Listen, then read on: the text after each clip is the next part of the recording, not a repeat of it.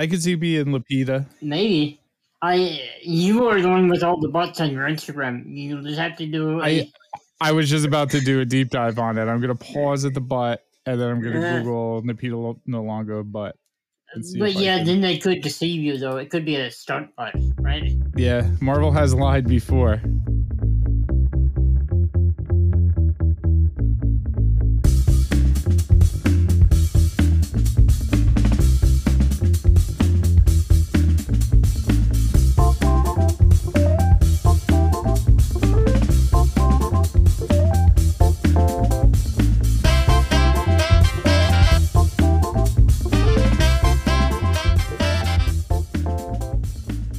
Ladies and gentlemen, boys and girls, Kree and Skrull of all ages, welcome to MCU Beyond Infinity, a show where fellow like minded Marvelites have assembled to discuss, review, theorize, and wax intellectual over any and all things related to the Marvel Cinematic Universe.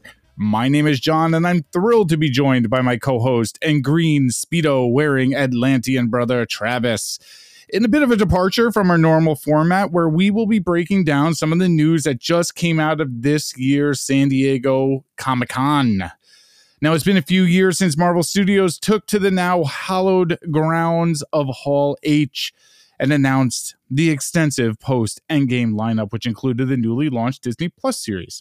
And since then, the world has changed wildly. We went through a global pandemic, nearly crippled the film industry, and we started a podcast overanalyzing the shit out of our beloved Marvel Cinematic Universe to the point where we often say to ourselves, is this too much? Is Marvel focusing on quantity over quality? And are they turning out our once beloved franchise to merely meet a content for content's sake in a petty crash grab of a move? So, uh, Earlier this week, Travis, I was telling you before air that I revisited the Godfather films, written and directed by famous Marvel uh, fan Francis Ford Coppola. And uh, after tonight's Marvel Studio panel at Hall H, a line from the uh, divisive Godfather 3 came to mind when Michael Corleone uh, screamed, Just when I thought I was out, they pulled me back in. And Travis, what the actual fuck? I uh, have been kind of and, and I mean, we have a Marvel podcast. We scream about it with each other once a week, and I'm very excited about all these things, and I still enjoy the hell out of them. But more often than not, lately, you and I have often circled the conversation where are we getting quantity over quality? We kind of want them to slow down. Blah blah blah blah blah. And uh, before we went on the air, we broke down how there are 17 installments in phase four, which began a year and a half ago. That's insane. They announced all of the phase five lineup, which has uh, 12 films.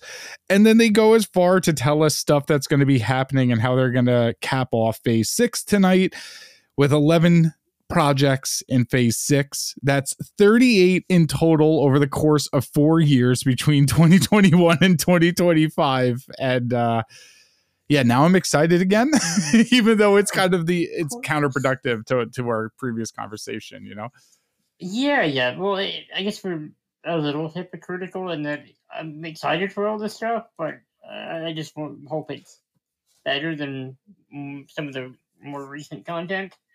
Uh, it's really mainly the TV shows I think that are slacking a bit. Uh, the movies, uh, some too, but not. It's not as apparent there because they have bigger budgets and they are always going to be the favorite child of the studio. they're always going to be the favorite child, but I hated Eternals. It was the first Marvel Cinematic Universe film in a very long time that I actively said I don't like this. Yeah, yeah, I- I, but I don't think that one was like a uh, a scheduling thing. That was just a this shouldn't be made thing. Okay. Okay, and then we got given them as long as they needed there, and yeah, yeah. And then we got uh Doctor Strange and the Multiverse of Madness, a movie that I think has some of the best individual visuals that any film in the Marvel Cinematic Universe has in a movie whose plot is held together by shoestring and bubblegum. Um that could have used another pass, but they had to get it out. They had to get it out, so we had to get it. Uh, and we got Thor: Love and Thunder, a movie that was okay. Um, yes, yes, it was very much okay. has some cool stuff, like like moving forward, but yeah, I, I don't know, I don't know. That's what I mean. Even like their favorite child, it's like you know we used to we we didn't get four Marvel movies in one year where they were like, oh, that was fun, it was fine, I feel okay. Like I I've always dismissed the idea of the the superhero fatigue that everyone has always talked about and, and film Twitter loves to kind of make fun of and you know the you know these aren't cinema and I've always defended yeah. Marvel. I've always yeah. defended Marvel and I've always said uh you know well each movie does its kind of own like you know mini genre within it so yeah they're all part of the same franchise but the ant-man movies are heist movies and and the captain america movies are these uh, political thrillers and they've started recently just feeling like you know popcorn movies even to me even to me and yeah. um and that bums me the fuck out and then they announce everything that they announced tonight which we will get into by the end of the show and i'm instantly perked up again and and we got a black panther 2 trailer that we'll talk about uh, or black panther wakanda forever trailer that we'll talk about that has me genuinely excited for a Marvel movie in a way that I haven't been excited for a Marvel movie in a very fucking long time. Very long time. Mm-hmm. Um, the Marvel television, well, the Marvel animation uh, panel was yesterday in a Hall H. That was the Friday night panel, and we did get some kind of cool announcements out of that. Uh, the one that I'm most excited about is we know that X Men 97 mm-hmm. is coming as a continuation from the X-Men animated series, the beloved X-Men animated series that used to air on Fox Kids nearly 30 years ago, which is actually it was 30 years ago. It was like 92 when that thing came out, which makes me feel old. Yeah, which was 30 years ago. Uh, the new series is going to include Rogue, Beast, Gambit, Jean Grey, Wolverine, Storm, Jubilee, and Cyclops with Magneto now with long hair and a purple suit leading the team and the animation um that was revealed on Friday stays very true to the original animated series, but looks a little bit more modern and sleek and, yeah, and kind of yeah, updated. I hope, it's a little bit more fluid because that is one area where the uh, 90 series doesn't hold up. It's very cheap animation. Yeah. Uh, so I'm, I'm hoping it's a slight improvement over that. Uh, you mentioned Magneto in his new purple costume, which is pretty much his trial of Magneto pretty much. Yeah, yeah, yeah, yeah. Uh, With now the big... I'm particularly thrilled with. Like I get this like a gospel looking from a, a classic story, but not my favorite look for him. I like the helmets. Give me purple helmets or give me death. Like the uh the big M on his chest, obviously it stands for Magnet Man. We all know this. yes, um, yes. Uh, why would you keep wearing your prison issue gear? I know somebody's probably not going to do the whole trial of Magneto thing. Maybe I don't know. I uh, mean, we we get characters. Well, some of these characters had appeared on the animated show, but they also gave us a look at some of the, um, I guess we'll call them like X Men B team that got me almost as excited as seeing the original uh, crew. Yeah, there was uh, animation, uh, well, concept art rather shown of Cable, Bishop, Forge, Nightcrawler and fan favorite Morph, who I think yes. st- started in the original series and was killed in the first episode because no one liked yeah. him or the second episode. Well, no, right? he was he was killed off or he was thought to be dead for most of the series, but there's a, a subplot about maybe he's still alive and he's being manipulated. I want to think say by Mister Sinister, who is probably going to be a bigger villain in this yes. than the original. Which I'm down for that. Uh, yeah, I'm down for that too. Yeah. The, and they showed the villains. We're getting a Hellfire Club. We saw an Emma Frost and a Sebastian Shaw. I think you were the one who noted how it's kind of insane that they haven't updated Emma Frost's uh, appearance very much since since yeah. the original series. Yeah, yeah. Granted, she can wear what she wants, but it's uh, it's children's show for Christ's sake. uh, yeah, yeah. Are you excited for this series? Absolutely. Absolutely. Of the Marvel animated stuff that they uh, showed off at, at, at Comic Con. Yes, this is the most anticipated.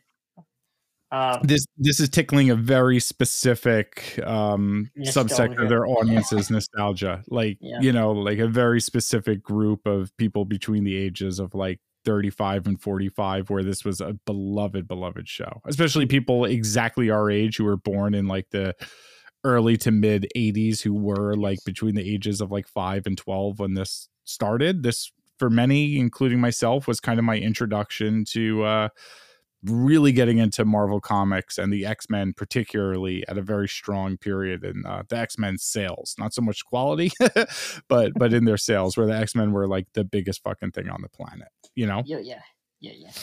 What do you think Yeah. of Spider Man Freshman Year, Travis? An original series streaming in 2024 on Disney Plus. It's going to be out of continuity. Uh, That is Charlie the Co- big thing because they had originally advertised it as being a prequel or like pre Civil War MCU Spider Man, and then they show all these character designs off, and it's there's no way that this is fucking in, in continuity they're it, there's like Doc Ock and Harry Osborn, and it would make no sense. it would make absolutely no sense. yeah, yeah. Yes. Uh, Daredevil's in it, right? Charlie Cox is reprising his role as Daredevil on the show. Yeah, uh, Nico Minoru uh, of the Runaways. Oh, that's cool. uh, Amadeus Cho, your favorite Hulk. From My favorite Hulk? Yeah. Well, he's totally awesome. So, uh, he is he though. so I love the homemade suit that they show. They show like a lot of the suits and a lot of the concept art. And Mhm. this original homemade suit before he got the little, you know, the web arms and and the onesie is essentially like jeans and Chuck Taylors, but he's using like a camel pack basically filled with web fluid. And I think that's a pretty cool update, you know, on, on the whole thing. yeah, I didn't even notice the camel pack. If it looks like a spider, then it's a. uh, yeah, I. They look to have a lot of suits. I, I saw the Future Foundation suit and hmm his prodigy uh, persona. I don't. I imagine those will be just like and you miss it things where he's trying to think of a design for himself. But yeah, yeah. And fan favorite villain, uh, the Speed Demon, is going to be part of it. The I tarantula. missed him. Yeah. Oh, he's in there, my friend. Um, also, um, I gotta say, like, apparently this is almost like I, I don't want to call it a what if. We'll talk about what if in like one second, hopefully Mhm. very briefly. Uh, they uh, they've said that this is essentially like what if Peter Parker was mentored by Norman Osborn rather than Tony Stark. Yeah, that is kind of a, a cool uh, jumping off point for it. Uh, speaking of what if, the other spin-off of what if, Marvel Zombies is going to be rated TV MA for mature. Yeah, and apparently the footage that they showed, that which they did show some of, was rather graphic. It's an animated series. But it's gonna be- To learn that I did not seek that footage out. Yeah. Let's talk Uh, about the two. So they announced What If season 2 Mhm. and they announced Marvel Zombies. The the big thing with Marvel Zombies is that the animated series is going to be rated TVMA and this is coming off the the recent um putting up Daredevil and Mhm. not Daredevil, Jesus, Logan and and Deadpool on the Disney Yes. Plus streaming service this week. So now we know that Disney Plus can have this adult content on it because of the parental restrictions. So they're going to be making essentially like Marvel Studios and Marvel Entertainment is going to be making like adult oriented content on their Yeah. service. It opens the door for the Punisher reboot that I know you're fucking dying for. Oh, I can't wait. I can't wait. Or maybe they'll just reboot uh, Moon Knight and do it proper this time now that they can. No? Oh, yeah, that would, wouldn't be the worst idea if the next season of that was uh, TVMA. Yeah.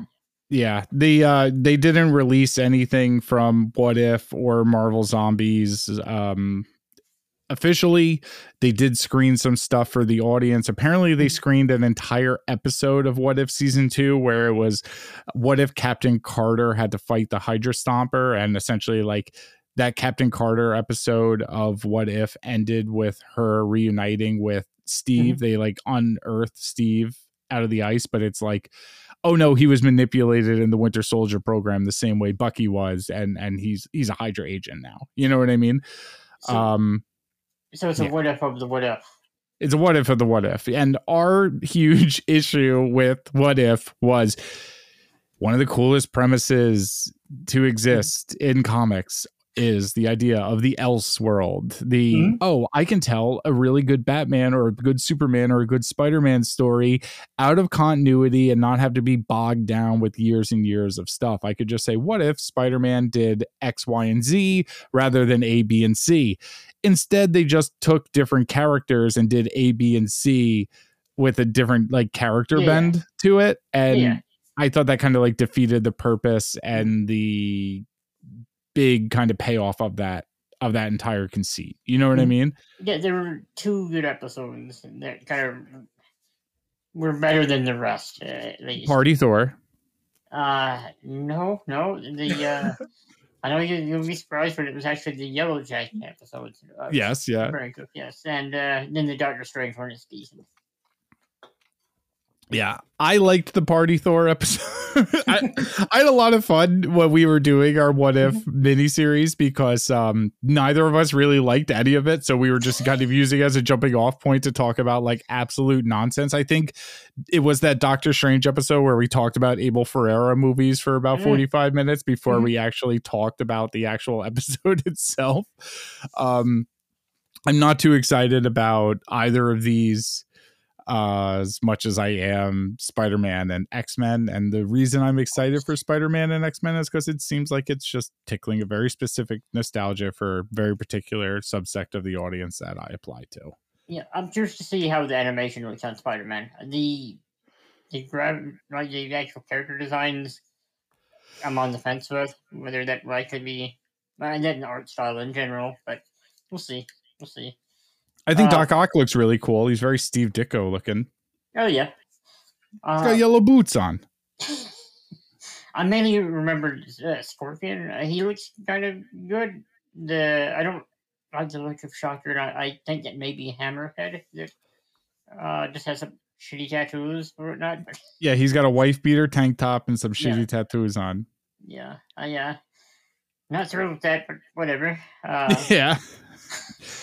Animation that I am kind of shocked that I enjoyed so much are these I am Groot. yes, yes. I was going to say the same thing. Like it's better CGI than I was expecting, and like this is out of continuity with the MCU, but uh, it doesn't matter. This is one of my least anticipated things, but now I'm looking forward to it a little bit more because what we saw looked kind of good. Apparently, they screened an entire five minute short for the audience, and it was like baby Groot taking a bath. And Mhm. apparently, it was as adorable as that premise sounds. So I'm totally game. And I liked this little trailer with the little like gleep glops, like Mhm. Worshipping him. yeah worshiping him and eating his uh eating his leaf or whatever it is um i was happy to hear that vin diesel will be reprising his role for the series as well Uh, how much Did you- get paid for that?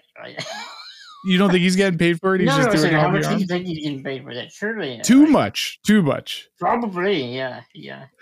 i mean one thing that i got out of thor love and thunder especially with that guardians uh, stuff in the beginning which i think was the weaker point of that film Yes. i miss big boy groot very much and i hope he Mhm. comes back sooner than later because yeah, I mean, I've probably sent it to you a million times. The Vin Diesel in the recording booth on stilts, like doing the "I am Groot" voice. And, uh, didn't. the, yeah, yeah, yeah. I don't know that you've sent me that at all because I don't remember any stilts. So oh yeah, he walked into the recording studio on stilts, and they all thought he was insane. And they asked why well, he, he, did it. he- insane, but he is insane, but he's like, it's the only way I could imagine getting into the mindset of a seven foot tall or 10 foot tall tree person. And they're like, yeah, we're not going to argue with that. And then he Yeah. sat there and did all the dialogue. But like, I'll never forget being a kid and watching some, like being a rather dorky kid who watched like behind the scenes. I remember seeing like a mm-hmm. making of this movie called The Iron Giant that I, I had heard about and was excited to go see in theaters. And knowing that there was this man whose name was Vin Diesel and seeing him in the recording booth doing the like Superman and he had mm-hmm. like Oakley sunglasses on and like a tank top and just looked like Vin Diesel and just thinking like that guy's going to be something, right? Like that that's Mhm. something else. That guy's not of this planet, right? He's not from this world. And um and I like that he's kind of like returning to that with the Groot thing. I just think it's kind of counterproductive to pay an actor the amount of money that they probably had to pay Vin Diesel to do all of this when they're just kind of pitching his voice up at the end Yes. of the day. Yeah, yeah. It like I- defeats I'm the sure they could probably get what they needed from old audio they already had recorded, but maybe he just has to sign off on that. Uh, the only other uh, Marvel animation that we got was like this first look at a Moon Girl and Devil Dinosaur Disney Channel show. I don't know if I you even watched it. missed that one. It's very Disney Channel original series. Yeah, yeah. I'm sure that will be fine for the people that it is intended for. I uh Yeah. So there was a lot of talk throughout the past week. Um, YouTuber like Grace Randolph and a lot of media outlets like Variety Mhm. were kind of going off about how Henry Cavill was 100% going to show up for the DC Warner Brothers film panel today. yes, yes. That was the big rumor that like felt like it was confirmed. Uh friend of the podcast, Tony Crespo of uh the Flopbusters uh, YouTube channel. Definitely go check those guys out. He even like had it on a video yesterday about how he excited he was that we were going to be getting actual Superman news today, right? Oh man, that's so disappointing for them. Yeah, I, like, I somehow Tony, we love you, dude. yeah, yeah. No, I I feel bad for people. Because I want there to be a good Superman movie with Yes. Henry Cavill in it. yeah, yeah. uh, He's got one in him, I think, but He does. We haven't gotten it yet. We've gotten a couple really weird Superman movies with Uh. Henry Cavill in them that are like very strange little movies. And again, something I like to say, it's okay to like a movie. It's okay if you like Man of. Steel. I will convince you otherwise if you spend more I than like 10 the minutes with me. of it, which kind of is a nice segue into the Black Adam further that makes me think of a Snyder film, except it has color and it takes like the good bits of Snyder where the action's cool. It does. And and the the tone with a certain sense of levity that is kind of essential to these stories. You know what I mean? Mhm. Not even like jokey levity, just like a certain lightheartedness that like has to be there when you're telling a story about big muscly people in capes and tights punching things. Like you have to have a certain sense of fun about it. Um this Black Adam trailer was really cool. We got a better look at the Justice Society. There's a really fucking cool shot of uh Black Adam punching Hawkman that Yes, Uh, yes, there is. oh boy. Does this feel like a typical rock movie to you? Not really. And I watch a lot Yeah. of rock movies. Um That's what I was thinking. Like whenever they cast him, I thought, oh, well, they're just going to make a rock movie named Black Adam, and it doesn't really feel like that, which is a nice surprise. you know what it feels like more to me if I was going to compare it to any rock movie and you're going to laugh? It reminds me of the Scorpion King kind of. Oh yeah, Yeah, not like in a bad way. no. Well, there's like a scene- huh? no dodgy CGI. There's like a scene where like, you know, the rock's probably going to ride a camel.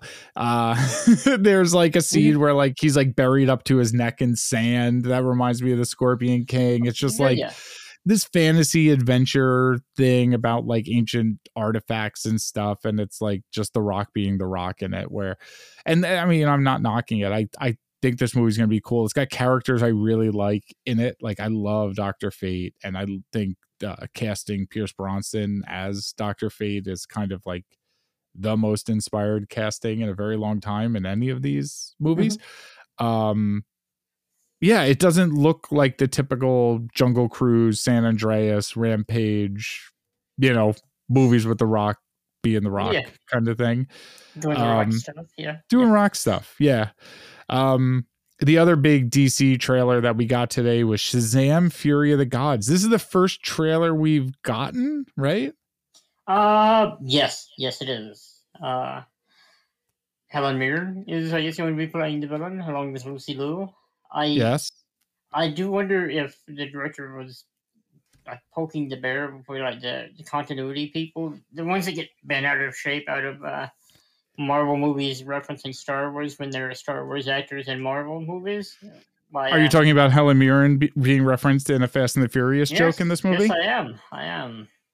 That got me very excited. I knew, Um, I knew that you would enjoy that, and I, I I think this was just made for you, and I I think going to the- enjoy it as well. But yes, this movie is made for us, Travis. We're both like the biggest fans of the first Shazam movie. That's just A movie I colorful it is. That's Oh. kind of what I think of when I think of DC is more colorful heroes and, uh, yeah, it's so funny. pure and good of heart. I guess. I- Exactly. Exactly. And it's so fucking weird how that like dichotomy in like the film conversation has changed with fans and mm-hmm. the whole, you know, DC is dark and gritty and blah blah blah and then Marvel's like the the like Marvel baby stuff when it was always kind of like the opposite in the comic book world where like Marvel was the kind of grittier realer stuff and DC was always the kind of more fabled kind of yeah, colorful shit.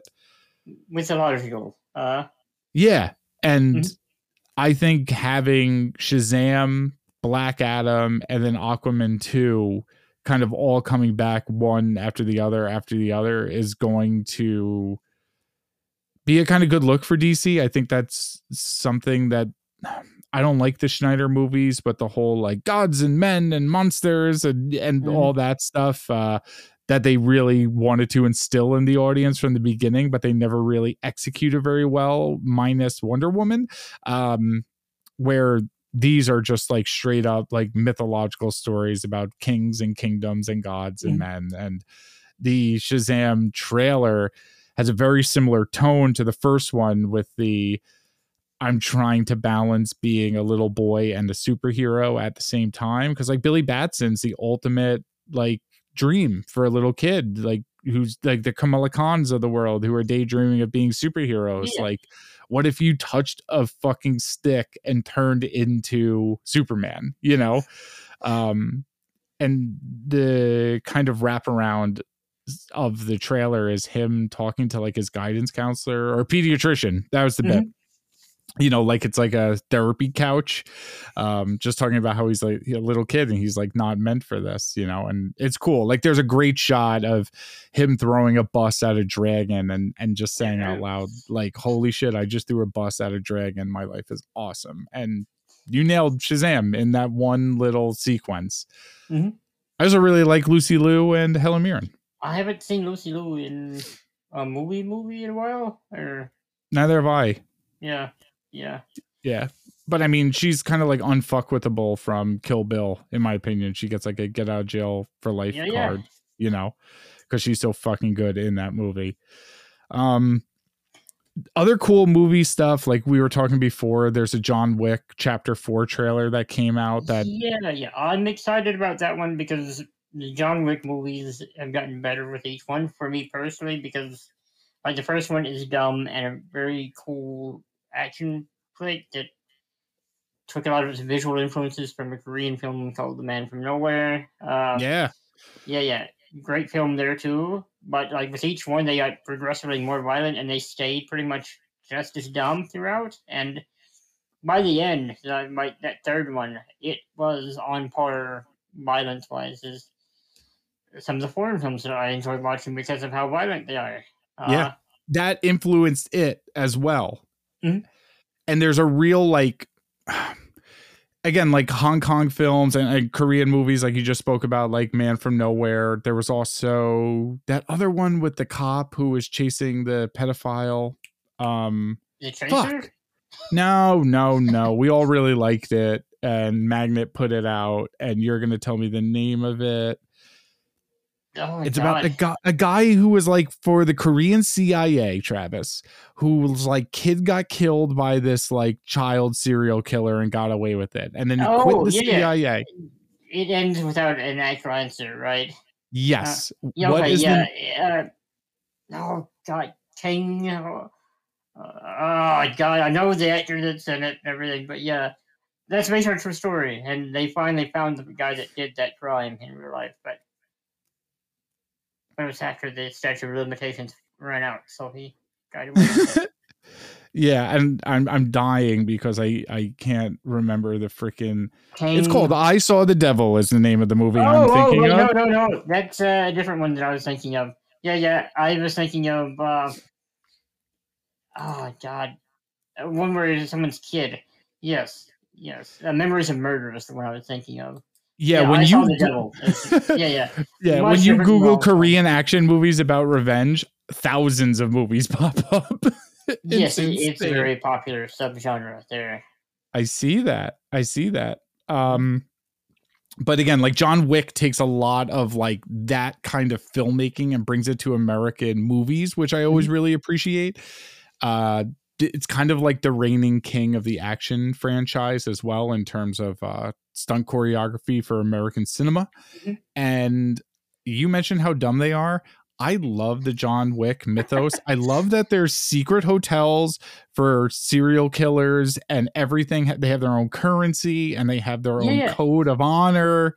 I like it as well. I just with the I mentioned it because I don't hear people mentioning it about the first one. They're yeah, it's an amazing movie, and then they don't ever really say it's silly though, right?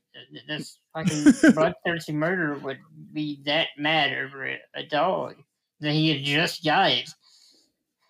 And know. we get a friend of the podcast, Larry Fishburne, as like the hobo king, the Bowery king. I'm sorry. yeah, yeah, yeah, that's it, that's it. Uh, amazing, amazing. Uh, uh, other friend of the podcast, Jason Mantzoukas, as uh, Mr. TikTok or the TikTok man or whatever with the Mhm. TikTok Mr. Wick. And yes, yes. And then we get Donnie Yen and uh, Hiroyuki Sanada, who's an actor that I really like, and who's popped up in a lot of American films over the years. Uh, and Skarsgård. Yeah. be specific. yes, who Uh, played uh, Kro in the Eternals, right? Was that Bill? No, I don't think Fuck. so. I don't think he was in there. I don't think he was in there. I'm getting my Skarsgårds fucked up. And you know what's funny? I almost sent it to you today. Uh, Sean Baker, director of like the Florida Project and Red Mhm. Rocket, he posted on Twitter or on on Instagram how he got this movie that features an early Stellan Skarsgård. It's called uh, Hungry Young Woman. And the only way he could buy it was having to buy it from a porno DVD site. That's where it was sent. I bet he gets naked in that one. I bet he does. I Uh, guarantee it's got a naked lady on the cover. And oh, it's, uh, okay, so it's, the- yeah. Yeah, yeah. The tagline is "You won't believe your eyes." Dot dot dot or your mouth! Exclamation point. Um, rated 103 percent, the most luscious bevy of bouncing nymphs I've ever seen. Adult Power magazine. Dot dot dot. A growing girl has to eat. I have no idea what this movie is. Stellan Skarsgård is a goddamn saint. I like his whole family. I'm excited for Donnie Yen and who, who's the other? Uh, Um, Hiroyuki Sanada. He was in The Last Samurai. He's, yes, He's been in, a lot of stuff. He's in uh, Endgame. He's the person that Hawkeye murders at the beginning. Yep. Yeah. Yeah, yeah. yep, pops up. But D- Donnie Yen's kind of like the reigning champion of like martial arts, Hong Kong like- martial art movies. Uh, yeah, yeah. I I can't think of anyone else that Did the would cross that- crossover? Who like Oh, did yeah, the crossover? Yeah, yeah. Well, it's still like getting fairly steady work, I guess, in America. Yeah, I mean he he can't like headline a film the way like a Jet Li or Jackie Chan could back in the day, but also like those movies don't sell like they used to when like Rush Hour Two came out. No. um it was very funny today you sent us that video of the corridor crew doing uh the stuntmen react friend of the Mhm. podcast corridor crew uh doing an oddly specific uh episode today for stuff that travis and i really like having a guy who did choreography for Jackie Chan on the show and um seeing fucking enemy of the podcast Brett Ratner directing uh Jackie Chan because I always forget Brett Ratner made those fucking rush hour movies, but that sequence Yeah, where he like runs off the that. side of the bus. Oh man. Yes, yes. Uh, that was a pretty, really good corridor video for me. I, uh, that that opening scene of the uh, the vehicles racing down the hillside through the uh, little village and the police story was one of my most memorable. the thing I Yeah. think of most whenever I think of Jackie Chan films, 'cause that's just fucking wild. It's wild. Yeah. And I had never Rest in peace, seen. Have you ever seen that hacky sack movie that he was in? No, no, I hadn't seen that. Uh, I hadn't seen it because I had I knew that's what it was about, so I knew it wasn't typical fighting. Fighting. As a guy wearing a Grateful Dead shirt, I have played a lot of hacky sack in my day. Um, I'm excited to check out the Jackie Chan hacky sack uh, Magnus Opus. Apparently, Mhm. kind of on the Keanu Reeves front. Um, Keanu has been putting out a comic book that he wrote and created for the past couple of years. right? Yeah, which yeah, he announced as a an animated series and he got like actual Japanese uh cartoonists to Mhm. make it for him. It might be like a Crunchyroll or Adult Swim exclusive or something along Oh, those lines. There's there's a secret there. What's most, that? Uh, most anime is actually animated in Korea now. Oh, really? yeah, yeah, yeah. That's, I'm curious to know if that's the, the case here. Oh my god, I'm, I'm looking it up it's now. Dirty secret. Yeah, no, no, I don't think Yeah. it's actually that much of a secret, but uh, I'm looking up I'm looking it up now. I I have no idea, but I have been reading that um I have been reading that comic book and it's surprisingly good for something that a uh a movie star wrote, you know what I mean? is- A lot of these- than Emilia Clarke's comic book, or uh, Mom, I Yeah. bought my mother that comic book. Uh you like it? she liked it. Okay. I, I don't know if she actually read it, but she she keeps telling me to buy it for her. Um, Okay. I, I think just so she has something to talk to me about, because she likes uh, Daenerys yeah. Targaryen. Um, speaking of celebrities writing comic books and verse versa, uh, one of the things that was announced during the DC Comics panel today is that Paul Dano will be writing Riddler Year One for DC's Black Label, and that's something that like I'm low key excited about. Um, Mhm. I liked his interpretation as a Riddler. I think it would be fun to explore comic book wise. I'm happy that it's a black label. DC has always done a really good job at not incorporating like the movie shit into their comic books in a way that Marvel has done a really bad job at doing yeah. it. Yeah. it- it's the cause for concern when you see a radical change in Miss Marvel's powers. Surely you're just hoping it doesn't influence the comics.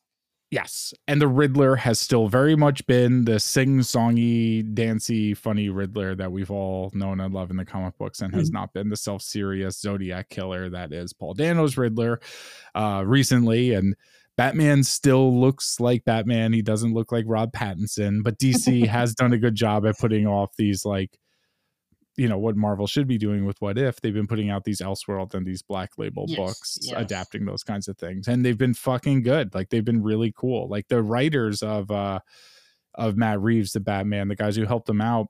Uh, they wrote a Batman mini series. That name is slipping me for DC's Black Label. That was like an Elseworlds, um, that that was very heavily influenced on like ideas that they threw out from the script that they Oh, yeah. want to incorporate into the comics and that shit was really good we had tony on the show from flopbusters and, and him and i were talking about it a little bit when we were doing our episode on the batman um so i'm excited to see paul riddler's rendition of of paul riddler paul dano's rendition of the Oh, riddler yeah. Paul Riddler, Paul T. Riddler. Yes, Yeah, Travis, exactly. The Paul for the, Jacob yeah. Riddlers. Yeah, so. Paul for thee. Yes. Uh, Um, you mentioned, um, well, I mentioned Emilia Clarke, but that's kind of a nice little segue into our it is. Targaryen uh, show. That how did you like that trailer? Is this a show you're interested in? It's a show that I'm gonna watch that I'm not interested in. I think that the Targaryens, they're my least favorite family in the Game of Yes. Thrones Westeros universe. I would have rather seen a show about the Lannisters infiltrating the Baratheons by fucking their way to the top and eventually killing a Targaryen. I think that would have been a lot more fun. Like I would have liked to have seen like a young Cersei woo a Robert Targaryen, uh, Robert Baratheon. You know what I mean? Or Yeah, yeah. I, even give me Dorne. Fucking give me Dorne. You know what I mean? any Dorne in the fucking the main show hardly. So yeah, that would have been Oh, a we- nice choice. We did see everyone from Dorne naked, which was Yeah, nice. yeah, we did that. Well, that that's about all we saw of them. Oh, note. Yes. Uh, yeah, I want the show to be good. I I'm going to give it a chance. The trailer doesn't blow me away or anything, but I, I wasn't like an early adopter of the original series either. So Okay. Uh, I had, you know, because like I, uh, I'm a reader of fantasy, uh, especially like hard fantasy, such as you know George R. Martin and things along those lines. Like I like. We'll get into it. and We'll talk our little fantasy corner here. I I read a lot of like I've read everything Tolkien's ever written that's Middle Earth related during Mhm. COVID because it's like a comfort blanket for me because it's stuff that I've been in since like I was like into since I was like a little kid. You know, I've like loved Lord of the Rings since I was a little kid yeah. um and and i literally had been thinking about like what's going to happen to Jon Snow for like 10 years before the show caught up to like when Jon Snow died and then they just brought him back from the dead like in the next fucking season like the first episode First of that episode, season. Yeah. I was so bummed because I was always like what's going to happen to Jon Snow? You know and I literally something that crossed my mind once a day for about 10 years of my life and I've thought about that guy since I was like a senior in high school. That's when I read the first um Song of Ice and Fire Game of Thrones book. Mhm. Uh this show looks to be like a power struggle between the Targaryens like the king died so like his daughter technically should have it but he they have a son so maybe the son should have it because he has a penis and that's the way the world works Mhm. and the son is doctor who right What a twist that would be if he was actually Doctor Who and he just yeah.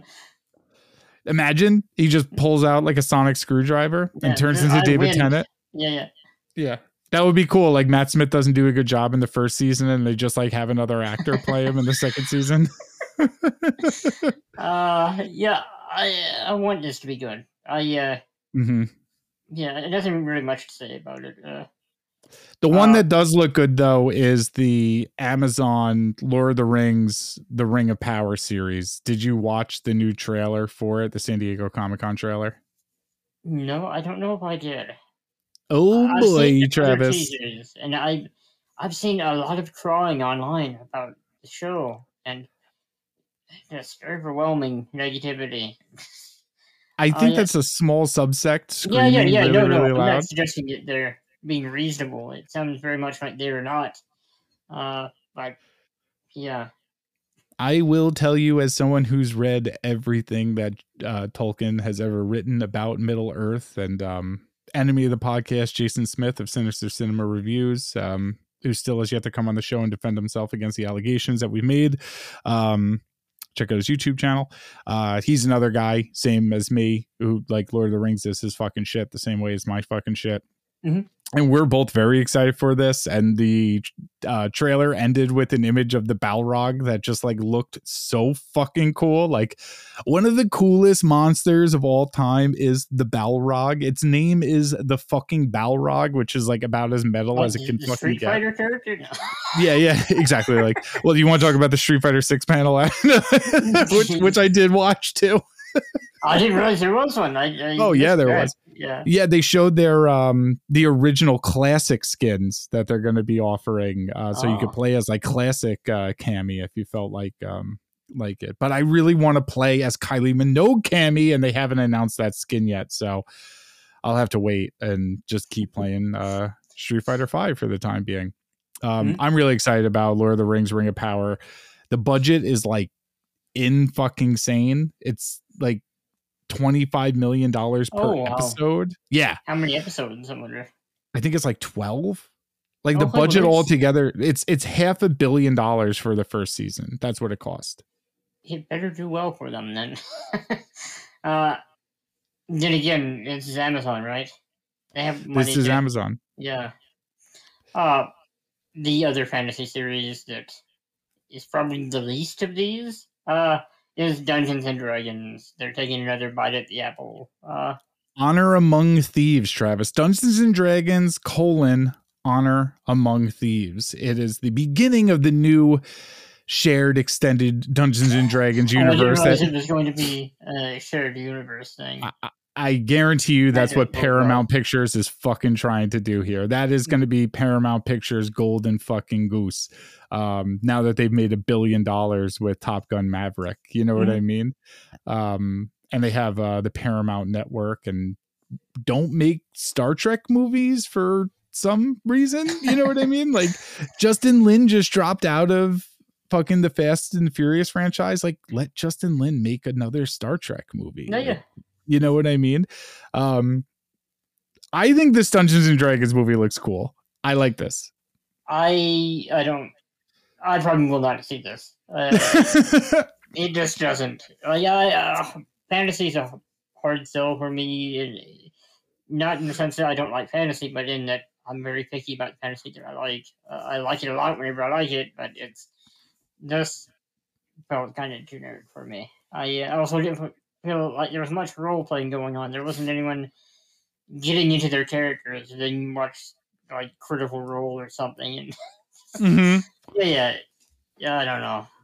Uh, um well dungeons and dragons is having a little bit of resurgence because apparently stranger things is the most popular and most watched thing of is all that why my friend started playing it?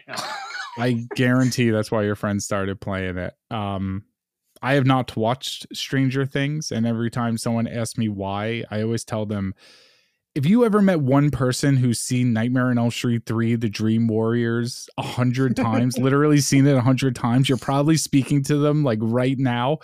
I've kind of been there, I've kind of done that. I get it. I see the appeal. Like I mm-hmm. totally get it.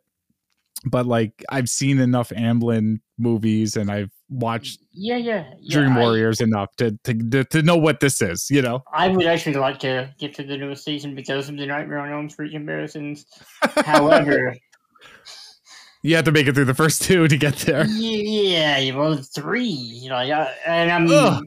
yeah, yeah, like, I don't know. I don't think it's probably ever gonna happen, even though I would like to. Uh, kind of on the uh the Paramount Pictures front, um, there are other big news other than Mhm. um Dungeons and Dragons colon Honor Amongst Thieves, starring Chris Pratt and Michelle Rodriguez, is uh, the Star Trek panel where they announced that Picard will officially be ending with uh, season three. Thank God, I am so happy that Travis doesn't like Star Trek because otherwise we'd probably do it the way that we do our Star Wars spinoff, like the Fed and the Furious. Mhm. I'm so happy because I have not been more angry watching television and felt like those mean people on the internet than I had watching Picard season two. That was Oh, oh, just the just second season. no, the first one got me upset. The second one got me like angry and saying I'm never gonna watch anything Worse Star Trek and it's Discovery? I know over. you don't like that one either, right? It's so much worse than Discovery. It's so much worse than Discovery. Um, but then they redeemed themselves in amazing fashion with Star Trek Strange New Worlds and the pilot for that series made me cry. I think I told you that. I might have said it on the air. Yeah, and yeah. um, my housemates walked into the room and they're like, What's going on? I was like, I just watched the new Star Trek. And they're like, And you're crying? And I was like, It did it. And they're like, It did what? I was like, It was a Star Trek. It was just like an okay episode of Star Yeah. Trek. They just like made an okay episode of Star Trek that like felt like Star Trek. And they did it, guys. They did it. And they're like, Please go to your room. You know, I was like, Mission No. Like, accomplished. yes. mission accomplished. Uh, so Strange New Worlds is coming back for a, a season two. I'm curious how long they can go because it's um, Captain Pike's Enterprise and literally the first episode of Star Trek the original series before it was Shatner was Captain Pike like getting killed and turned into like a wheelchair. You know about that?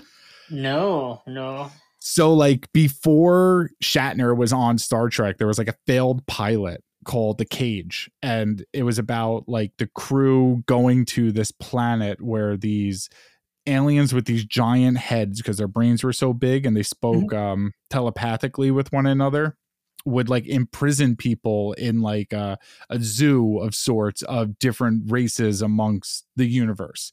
So they took their captain captain pike and like left him in this menagerie of sorts and and he and he got crippled. And then the network didn't like it. They thought it was too fucking weird. They recast mm-hmm. shatner. They did another pilot and then they didn't have a lot of money.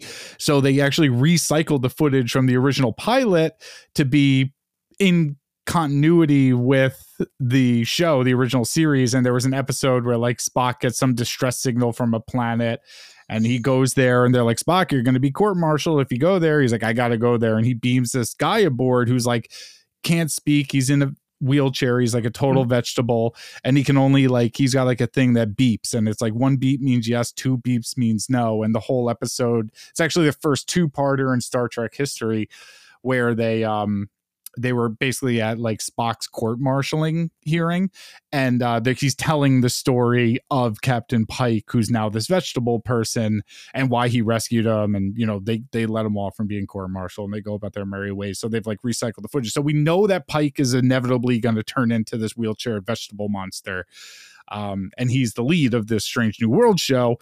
Um, he was only captain of the Enterprise for three years, so we got. Ah one year left. you know what I mean? Time. Yeah, yeah. Yeah, he's on borrowed time. Um, and there's an animated show called Lower Decks that I do like. It's um kind of like the Adult Swim version of Star Trek, where it's like not about the captain, not about the guy on the bridge. It's about mm-hmm. like the janitor, the guy who works in the cafeteria. You know, there's like 20,000 people who work on these Starfleet ships, and it's about the other people who work there. Mm-hmm. Um, apparently, there's going to be a crossover that's half animated, half live action which I'm curious to see how they pull that off. and then at the end of the panel, they brought William Shatner up, and he turned into a crazy old boomer yelling at a cloud and screamed at the audience that Gene Roddenberry, creator of Star Trek, would be turning in his grave if he saw any of this. And then left the stage chanting "Fuck Star Wars, fuck Star Wars, fuck Star Wars," and yeah, it was it was a lot there. Uh, that's very odd. And he was saying fuck Star Wars, not fuck Star Trek. No, he was saying fuck Star Wars. I don't know if he knew what he was talking about. Shatner's like 90. You know what I mean? Oh, yeah, yeah. Yeah. Uh, I'm sure what he was upset about, but there's there's no telling. Uh, yeah. Not a lot of presents from Netflix at San Diego Comic Con this year, but we did get another Sandman panel, which is something that you well, and I, I have been. wanted to end on that one as far as the unrelated stuff. I wanted to do the heavy metal trailer. Oh yeah, I forgot a heavy metal. Yeah, yeah, and then the interview with the vampire one. Uh yeah. Um heavy metal I, is something I read a lot of as a kid. Mm-hmm. And I have like a fondness for because I I just, you know, I like uh I like like Frazetta. You know, I like like big muscly yeah. guys and big boobed women riding dragons mm-hmm. in space. I think it's neat, but I don't know what it's going to be. Like, and if it doesn't have the budget that it deserves, I could just see it uh, being no, poorly yeah. serviced for live action. I could see that. I uh, I've only seen the movie uh, way back when I was a kid, and uh, I remember the little bits and pieces and just the general tone of the thing. So I'm I was kind of surprised that it's getting you a live action thing. Uh, yeah. Did Ralph Bakshi do any of the art for that film? Oh, I'm not sure on that. Uh, yeah, I'm not sure either. Um, and I know you're a fan of those Anne Rice interview with the vampire books, and um, and I like the movie a lot, and I like the Aaliyah movie a little bit less, but I still kind of like that movie.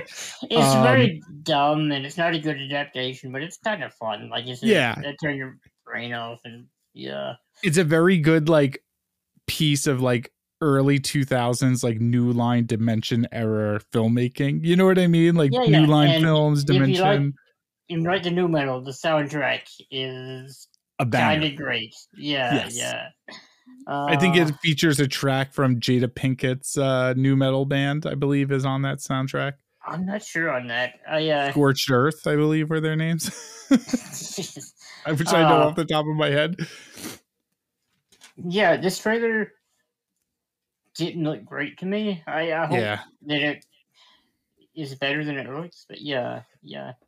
It's going to be on AMC too, which is a network that I, I before we went on, um, kind of said like has been on like a downhill slump with mm-hmm. its original programming because I held them in such high regard for a little while in that call it the prestige TV era, like hmm. post Sopranos. I still think Mad Men is possibly the best television series of all time. You know, Breaking Bad's up there as like one of the best television series of all time. And then there's The Walking Dead, which was their golden goose, Mhm. um, that's still on TV and has not ended and got two more spin-offs announced at San Diego Comic Con. It has two spin-offs on, and I don't know who watches it. Um, it's very. Jason, I would imagine. Oh, yeah. Yes, and he doesn't understand why anyone thinks it's bad. you know what I mean? he doesn't get it. That's like his new thing lately has been uh, Uh. People just like hating things. It's like no, people cannot like things, man. It's all right if people disagree with you. And um this looks very much this interview with the vampire looks very much in vein with like recent AMC. Um Yeah. Well, which is a streaming service I subscribe to, by the way, AMC Plus. It's a banger of a streaming service. the uh, I, I know one of the things people are probably going to complain about is the the homosexual content, but those books are super homoerotic. Oh boy, are they ever! Yeah, but here's the thing. I think there may be a bit of a point in that there's like no sex in those books. It's just the gayest content you could ever read, pretty much. Oh yeah, Oh, there's, yeah. there's no one, no one's interested in sex. It's always about feeding and blood and blood. Yeah, yeah, yeah. it's- But we know what they're really hungry for. companionship is what they're after in the book, kind of. Sure. Yeah. Do you know who's directing the first two episodes? By the way, I do not. Alan Taylor, director of Thor: The Dark World, Oh, ah. Well, who's also directed some really good episodes of Game of Thrones and Mad Men and The Sopranos, but hasn't Yes. had much luck. Yeah. recent? Uh, Yeah, he he directed uh Terminator Sega Genesis, I believe, too. Mhm.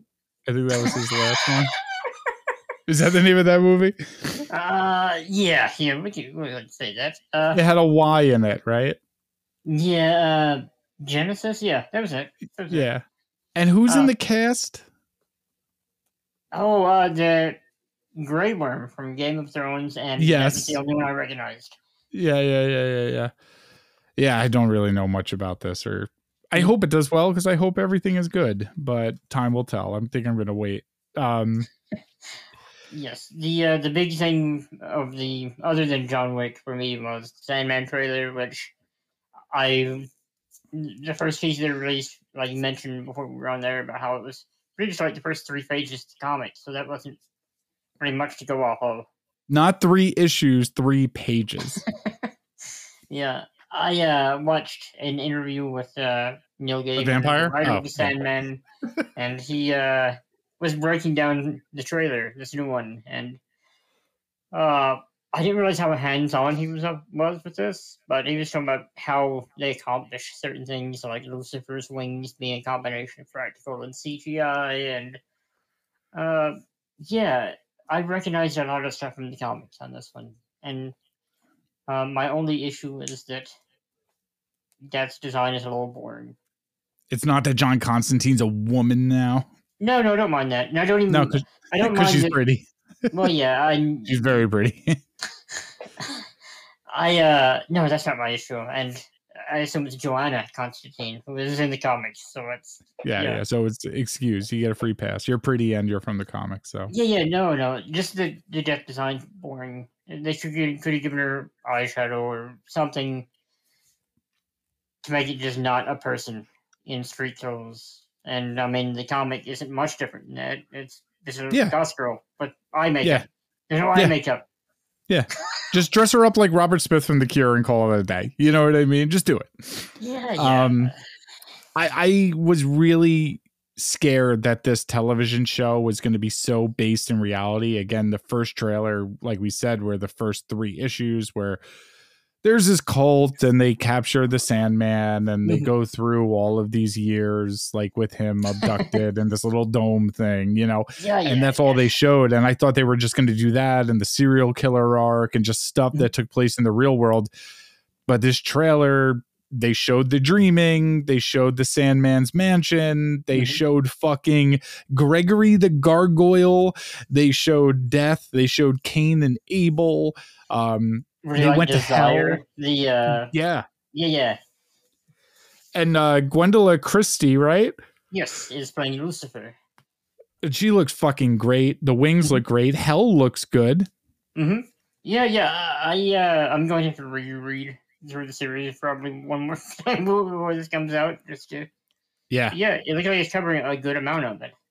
Yeah, and I've um I've recently picked up uh the four like big they're they're paperbacks but they're like big omnibus style Mm-hmm. Yes. paperbacks. Yeah, of uh of the entire series from my local comic shop Androids. Amazing comics in Sayville, New York and I've been rereading through it. I'm on like issue 40 something now and kind of forgot why everyone calls it the greatest comic book of all time because it kind of is. It's it's really next level and Pretty good. Yeah, yeah. Oh my god! And some of the imagery in this trailer straight from the comic, like the famous like uh where Morpheus is like getting thrown up and he's got his arms tied back Mhm. and he's naked and his hair sticking up. Like, Yeah, Uh, yeah. it- That's it's panel. uh, It's like flipped, but yeah, and it Yeah. looked really cool, and it looks really cool. And this gave me a little bit more faith in something that I was very nervous about. I don't like Netflix as a company, especially as a production company. Um, I feel like they crank out material so quickly with the whole binge watching thing where everyone's excited for Ozark and then it comes and it's gone and then Stranger Things is here and they forget about what just happened, you know, as opposed to the weeks and weeks of dwelling on how bad things are like we do here on this show with uh, Book of Boba Fett and all of our MCU shows. But it, it, the Netflix model kind of turns what could be considered like genuine art sometimes into content for me Mhm. and I think that's like a fatal flaw of the um of the streaming world like let things breathe make things feel important like an adaptation of perhaps the most renowned comic book of all time from a literary stand should feel important and i really hope that the sandman does that. You know what i Mhm. mean?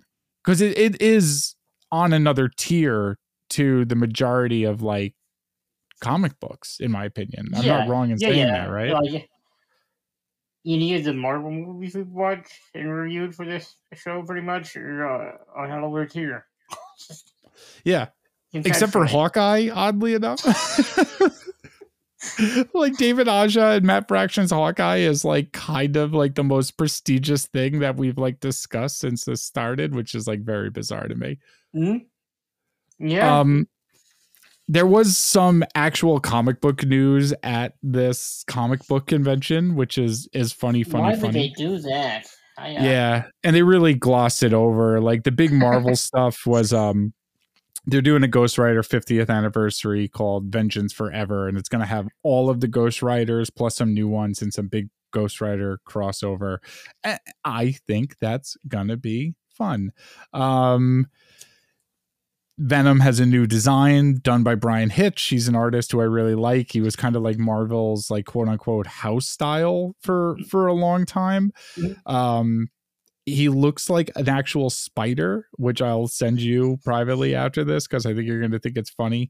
And um, they announced some big crossovers coming this um, this November once they finish up with this god awful axe, the Avengers versus X Men versus uh, Eternals, which I picked up the uh the first issue of this week after reading the the prelude the the week prior um because i i hate myself and i just want to like if i'm gonna hate on something i might as well have the context you know what i mean?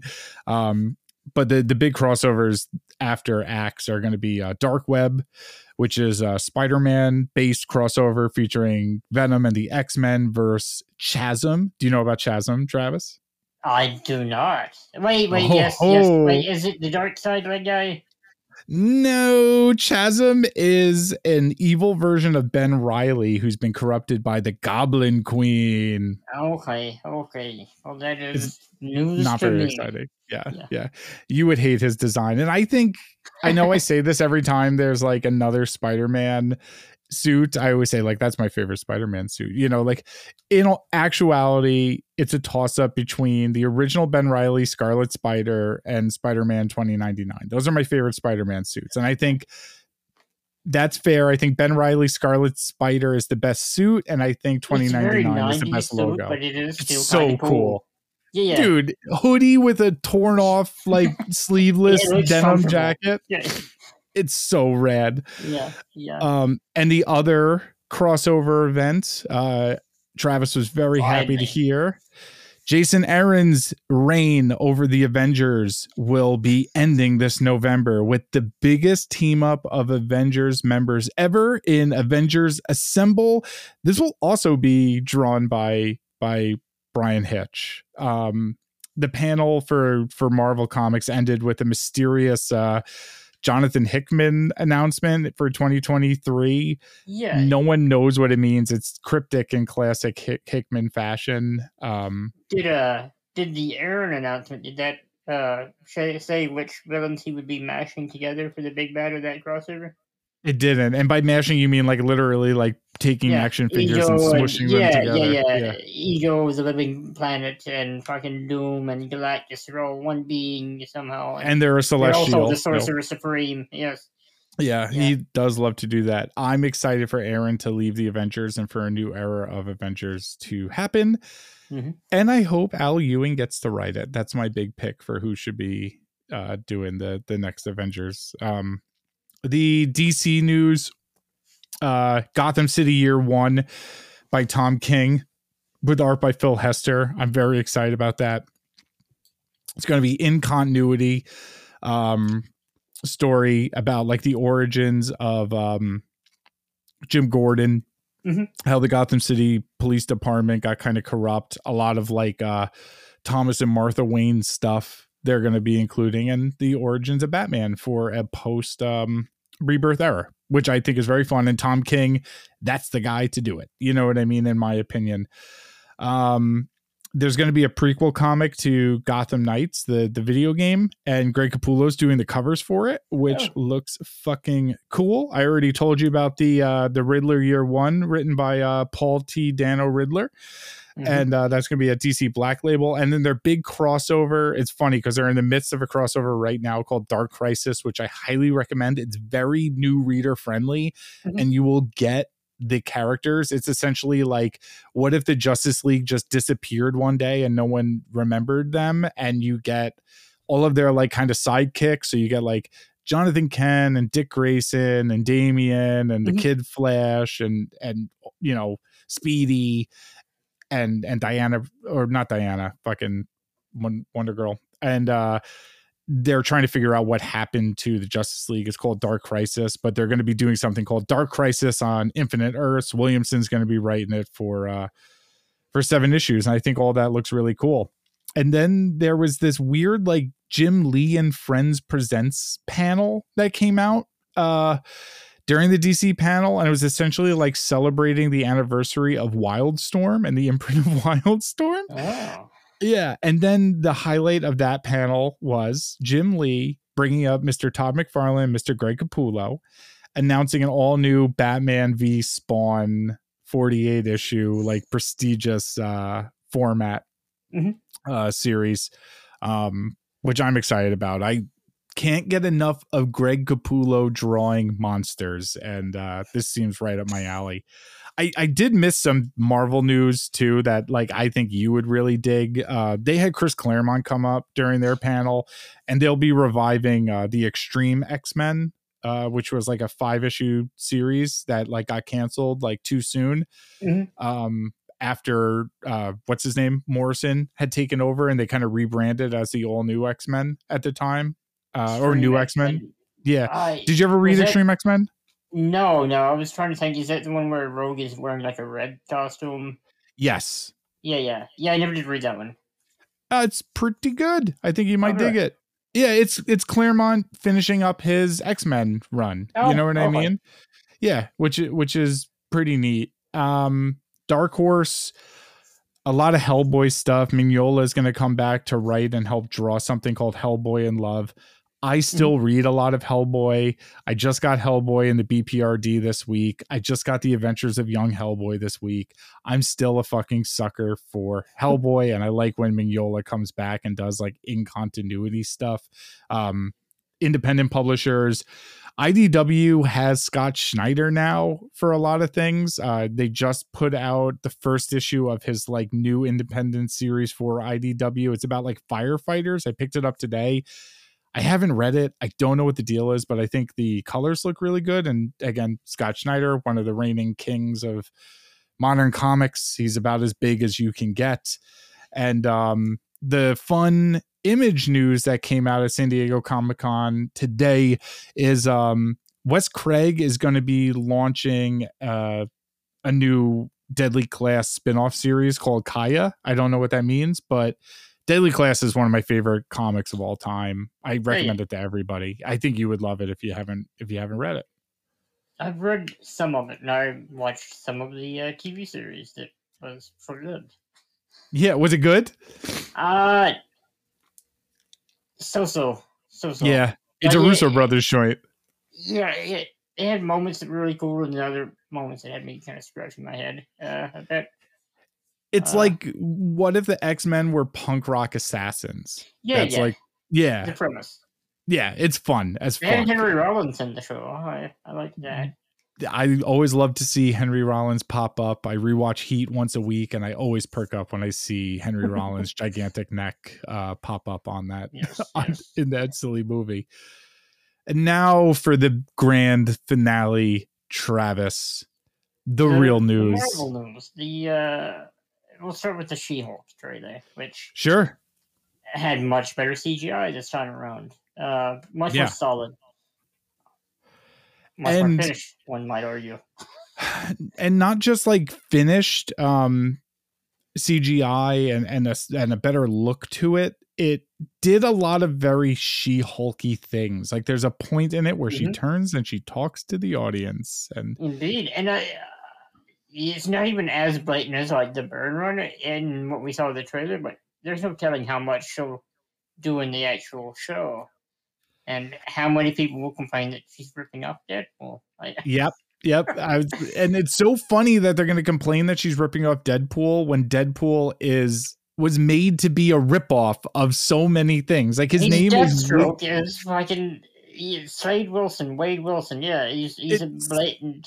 It's so trans fucking parent. It's so trans fucking parent, and mm-hmm. uh and people are going to complain that She Hulk is addressing the audience in the Deadpool fashion when really She Hulk's kind of like the OG of that gimmick. You know what I mean? Yes. Uh, also, they're going to complain about her doing well in the training montages, like outshining our main Hulk. Our oh, she's cucking him, bro. yeah, yeah, yeah. They they hate it when that happens when a uh, a female hero is shown to be competent and. I mean, fans just like fans, quote quote unquote, like Marvel fans just like hate what the MCU has done to Banner so badly. Yeah, I mean, I don't think it's completely without uh, merit, like the argument that we don't have a, a real Hulk in, in the like universe, and he's he's dabbing, and he's Professor Hulk shouldn't be long term. Yeah, and he's also got like erectile dysfunction, right? Isn't that like a thing? I uh, I hadn't heard that there's like a whole part where he's like, "Come on, buddy, get up, get up, get up." Oh yeah, yeah, yeah. I yeah. I I missed the subtext with that. yeah, I have never empathized more with uh, uh, Bruce. Banner than that moment. Yeah, yeah. totally relatable Hulk, you might call totally it. relatable Hulk. Totally awesomely relatable Hulk is what I should call it. Disappointing yeah. for some, but that's the story of my life. You know. Um, How did you like the Wrecking Crew? And uh, I thought they looked cool. I want more than just glowing tools. Like, uh, I need silly costumes. Granted, they're giving me a sprite, man. So it's. And Titania is like so silly looking. She looked yeah, like Rita Repulsa. Like, generally, like the comic version, but she does look very, very silly. So that that's fine. She's got like Madonna metal cone boobs and like yeah, yeah, that's what I mean. Like, it doesn't have to be hundred percent faithful. It just has to look like something silly and comic booky, and I'll enjoy it a bit more. And and then there's that other person that is wearing a gaudy red and yellow costume there at the very end of this trailer. That what a banger of an ending to this fucking trailer, Travis. I think they gave it away in the trailer. That fucking Daredevil uh, in a pretty cool looking costume. And yes. I'm not I'm not a fan of the red and yellow costume in the comics. I'm a uh, huge uh, fan of the red and yellow costume in the comics. I think it looks fucking rad. Um, and I love and and it shouldn't matter because like he can't even see it. You know what I mean? Um, Yeah. like who's yeah. designing his Who's- suits for him? You yeah, know? yeah. He should have like crazy quilt or something. You just yeah, yeah.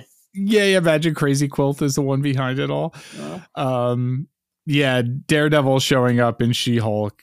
That's a banger of an ending. Um, obviously, that's the crossover that you want from She Hulk because they're both Absolutely. lawyers. Yeah, and and we've been kind of like begging for it since it started. Mhm. Um, well, before the she, Charlie what's that? Cox, more Charlie Cox in general as Daredevil uh, is great news, and getting it so soon. Uh, I really Yeah, like. I- really like that guy. I really like him as Daredevil. Um, I rewatched Daredevil season three recently and Mhm. kind of forgot that that season's kind of a banger and Bullseye rules in it. Um, Yeah, he, Yeah. he fucks him up. yeah. Uh-huh. Have you heard people call Phase Four the the the Wong cinematic universe? By the way, uh, no, but it kind of fits, and they kind of needed to have him, or they needed to have an explanation for why Wong and Abomination were hanging out. yeah, that is true. That is true. uh, before the She-Hulk trailer was announced uh, and was shown, and they did the She-Hulk panel, uh, Feige mentioned how She-Hulk and Black Panther will officially be the end of Phase Four, um, which began with Black Widow. Right? No, it began with WandaVision. I'm losing my mind. yeah, yeah, the, the TV show was the kick us off. Yep. And since then, we've gotten 13 installments of the Marvel Cinematic Universe, if we're including What If, Mhm. um, between the Disney Plus shows and the movies. Uh, by the end of this, with Black Panther and She Hulk, uh, we will have 15 installments total 17 if you're including baby groot and Well, maybe the holiday also the- special yeah, yeah, they didn't mention the Halloween uh, special or the the Guardians uh, Christmas special at all during Comic Con, and that's a bit weird. But Yeah. so I don't know if they're like out of continuity things, and sure I- I'd actually be kind of down with that for the Halloween special if it meant that they'll do, take some risks with it. I agree. I uh I do have to say that's a lot of projects within a 2-year span. Yeah, yeah, it is. like that's fucking crazy. There were 18 I think in the first 3 phases altogether and that was like almost 10 years of lead up and we've gotten pretty much the majority of that within a 2-year span. So that's quite a bit. And then they went through the full phase 5 lineup minus anything Spider-Man related. So let's go through them one by one in their release order because that's kind of how they they did it at the panel, right? The first thing that we saw was uh, Ant Man and the Wasps Quantumania. Ant Man 3. I'm very happy that Ant Man's getting a third installment. I kind of think the Ant Man franchise is the unsung hero of the MCU, and those are low key like the most charming and rewatchable of them all. There's a wonderful concept art that Marvel officially released by their lead designer, Andy Park, who I'm a big fan of, showcasing. I mean, you said it best. You're like, look at that Kang there, man. Um, Indeed, indeed. I I'm curious to see if they just paint him blue or that's just a blue light on his face in this picture or if it's a face mask. How is he going to get this blue look? And it looks like skin, but I couldn't see them just painting him blue. do you Uh, think Ant Man will corner him in like the Acme chemical plant and kick him into? Yeah, yeah, yeah. I don't care how it happens. I do want it to happen, though. Uh, That's what sparks off the whole multiverse saga. Is his. uh, also on the poster is a mysterious uh, purple Ant-Man who I'd have to imagine is going to be Miss Cassie Lang recast yes. from for the third yeah, time. our third Cassie Lang in Yeah, Uh, granted, one of them was a very young child, so you had to recast from that. But I kind Yeah. of feel bad for the uh, Endgame girl because they didn't even ask her. Uh, so yeah. Apparently they just like totally skipped it. They're like, "Yeah, you only signed one contract. We're not coming back to you." Um, I do like that it's a family affair. I think that's kind of like what makes those Ant Man movies like kind of strong. Like the fact that like Ant Man's this reluctant superhero who just kind of wants to be a good dad. Mhm. Um, I also like his relationship with his ex wife and uh and her husband too, played by the great Bobby Cannavale. separated couple. Yes. Um they also announced that MODOK is going to be in this movie, and apparently they showed some footage uh, that has Yes. not. Uh, we, well, we couldn't It find hasn't the leak. leaked anywhere that we we've been able to find it yet. Uh, Yes. So if you do find it, please feel free to post it in the MCU Beyond Infinity Facebook group or email us at MCU Beyond Infinity Podcast at gmail.com because we would very much like to see it because I want to know who Bill Murray's playing in this movie. Yeah, yeah, yeah. I, would think MODOK, but and the description of the footage I've seen has them getting uh like sucked into the quantum realm and meeting Bill Murray and him already knowing uh Janet. So Interesting. Yeah, yeah. Interesting. With MODOK being in it, I hope we get the beekeeper suits. That's what you to told me. That Yeah, that's what yeah. you said. Yeah. Mhm. The It's- second the second we mentioned MODOK, we're like, surely there must be beekeepers Yeah. afoot. I, I mean, that guy's not a guy that can fight. Uh, on a, Mhm. like fisticuffs, he has such short arms. and You have to have minions. Do you think that we'll get um Guy Pearce and Extremis back? That was the last time we saw AIM, right? I I think not. I think not. Yeah, I don't think so either. they've Maybe. done crazier callbacks at this point. yeah. I mean, they brought back things from Iron Man 3 that people had bitched about for no good reason because Iron They- Man 3 is kind of the best Marvel movie, but whatever. They brought you know? back a random extra and made them Mysterio from Iron Man One, pretty much. Yeah, they did. the Yeah, Mysterio did. team. Yeah, That so Ant Man and the Wasp: Quantumania will be coming February of 2023.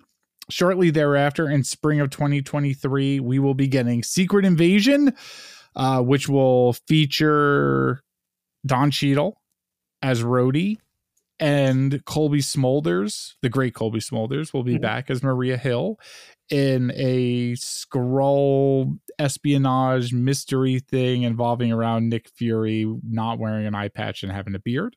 yeah. Do uh, like there was no mention of Armor Wars during this entire Comic Con either.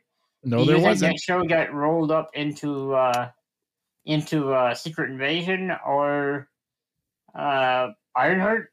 I think a little bit of column A, a little bit of column B, and they just nixed. Uh, Yeah. I think they just nixed Armor Wars. well, especially if uh the Sharon Carter plotline was going to be leading to Armor Wars and now they gotta make her a Skrull to get out of that that hole they dug. yeah, yeah, yeah, yeah. So now she's selling the armors to the Skrulls. Yes. And you would think after his acclaimed role, acclaimed Emmy nominated role in Falcon and the Winter Soldier, Don Cheadle would be sure to get his own spinoff, you know? Yeah, you would think. You would think. Maybe Jessica Alba was right about there not being enough diversity in these movies. Indeed, indeed.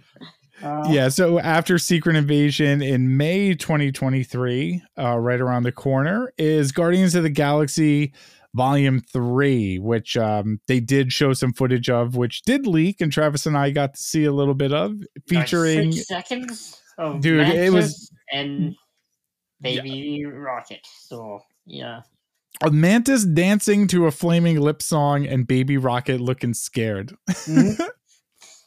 yeah. but it and also featured uh what's his name the guy who played the bugman yeah uh coming out dressed as the high evolutionary confirmed to be in Mhm. this film which is very exciting to me yeah, yeah. I I'm not a big high evolutionary guy. Uh, you, what I know, I know. I you love generic tampering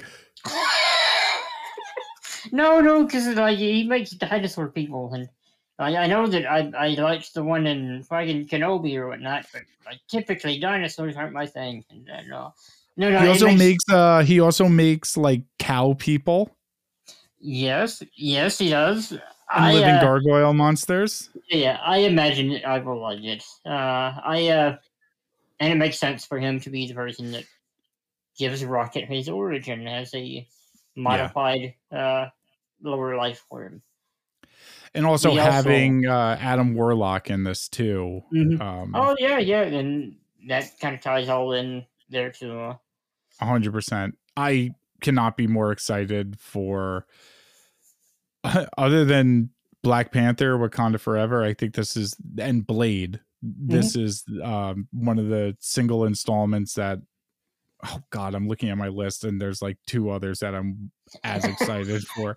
One of them I don't want to talk about yet because that's how excited I want to like Yeah, yeah. I'm very excited for this movie. I think James Gunn is one of the best. I love that he plays ball in these big franchise sandboxes and still makes them feel like James Gunn movies. He does a very good job at that. Mm-hmm. And he explores very deep themes Well, yeah, in the heartfelt moments. I imagine we're going to be missing some Guardians by the end of the, the film. I uh, yeah, yeah. I Yeah. the heartfelt stuff he's great at. Also, we got uh, a casting for the person who's going to be doing the voice for Cosmo the Space Dog. who the uh. I can't pronounce her name, but uh she Maria played something or other. Maria Belova. Yeah, yeah, yeah. No, Yeah, sure. no. No, Maria Belova is a person, right? I have no fucking idea.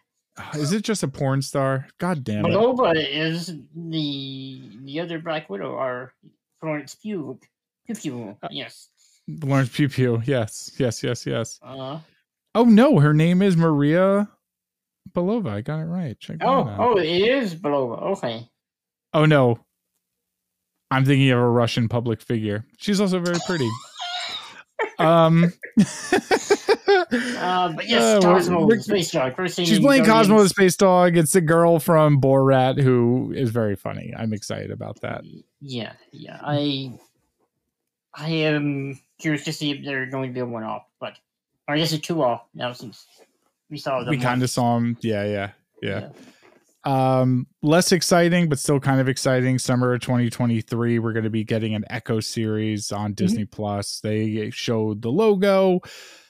It's got Vince D'Onofrio and Charlie Cox in the cast. Um, again, not something I'm interested in 100% yet, but like, prove me wrong, Marvel. You know what I mean? Like, I am. I want to like this show. Uh, and it is kind of like Miss Marvel, where I, I want it to do very well because of real life reasons, I guess. Uh, yeah. yeah, yeah. and I mean, I reread those uh those Bendis David Mack Daredevil issues with with Echo, and she's fucking awesome in them. Um, Echo popped up in this god awful Avengers vs X Men vs Eternals run. I forgot that she's the Phoenix I was going to ask if she was still the Phoenix. Oh, She is still the Phoenix, um, which is weird, but uh, having Echo being a deaf person and Daredevil being a blind person and Wilson Fisk is the bad guy, like, yeah, show it up. Show me why the He Echo is going to be is. missing an eye. Or- I know. Yeah, yeah. So it's yeah, yeah. And he's a half blind. So. Oh, he's half blind. Maybe he like lost some hearing too, like in one side because the gun was so loud. No, you know what I'm be, saying? Could be. They'll just have to attack him from that one side. Exactly. Yeah, that's the whole game plan. They like swarm him on the left. Yeah. Um, Yeah. Summer of 2023, though, we're getting Loki season two, which I am very excited for. One of the More Tom Hiddleston. shows. Uh, Yeah. shitty choreography aside, but it did have Space Muppets, which we're big fans of here. yes, yes. Uh, uh, to an unreasonable degree. Like, give us space Muppets, and we'll probably overlook most of your your film or television shows problems. Oh, yeah. The worst part of the new Thor movie was definitely that Guardians bit, but it also featured like space owls and like Mad Max cars, and I kind of forgive it. yeah, everything. yeah. Like I hated the action in it, but yeah, the the Muppets were great. Yeah. Anytime they showed the little Muppet beak opening and screaming, I got and up the, out of my shaking seat. about, yeah, yeah yeah it's the best you know um the marvels obviously we knew that's been coming. It got a date of july 2023 but most excited um it the most exciting thing i think for the rest of 2023 in my opinion is uh the blade film that was announced for november 3rd of 2023 uh they didn't have any footage or they didn't have mahershala ali uh up at the panel but they did give it a proper date and a proper place in phase five. I mean, Mahershala Ali is one of the best living actors working in Hollywood, Mhm. right? Like you saw Moonlight, you didn't think you were Yes. gonna like that movie, and Well, he's yeah, insane he's in that movie. Yeah, yeah, yeah, yeah.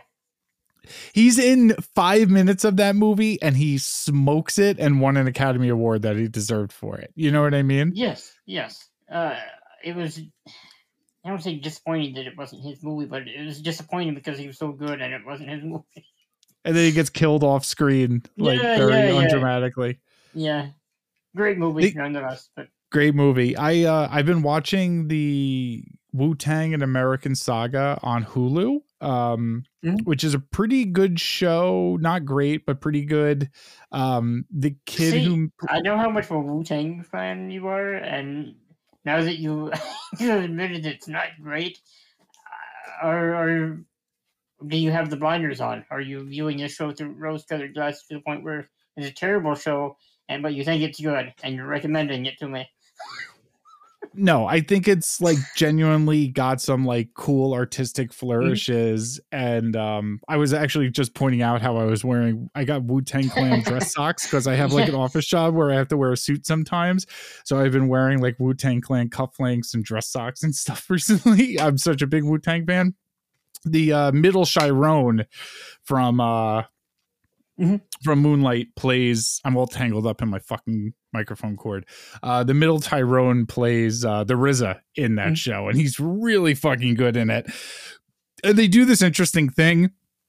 This is kind of a good selling point where they show him like making music and sampling, and he'll like put on a record, and everything will turn dark. And he'll be behind his booth with his record player and his sampler, and you'll see the whole band from the music playing in front of him, like American Bandstand or something like that, right? Mm-hmm. and then you'll see him fucking with the EQs and taking the singers out, and the singers will like disappear out of thin air, and the trumpet players will disappear out of thin air, and all that'll be left is like the bass player. And he's like, all right, I like that bit.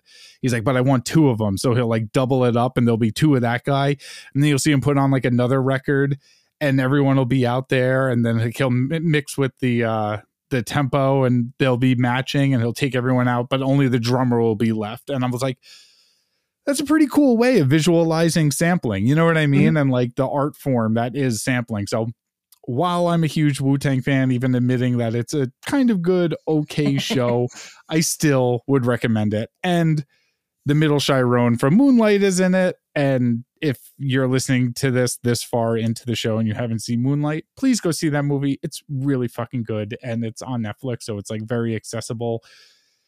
Are you worried about Blade being PG 13? That's something I think is very silly that people are worried about. Uh, I don't know. Uh, maybe a little. Maybe a little. Uh, yeah, I don't. I don't know.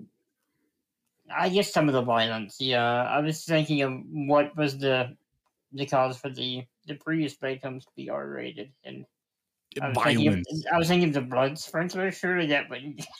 It's wild. Th- th- Those movies are super violent. And that's kind of what I'm thinking is like, everyone's like, that's not who Blade is. Blade isn't PG 13. And I'm like, are you sure Blade's not PG 13? And Wesley just- Snipes' Blade was Wesley Snipes' Blade, which is like its own thing. Like, Yeah, it- that's not.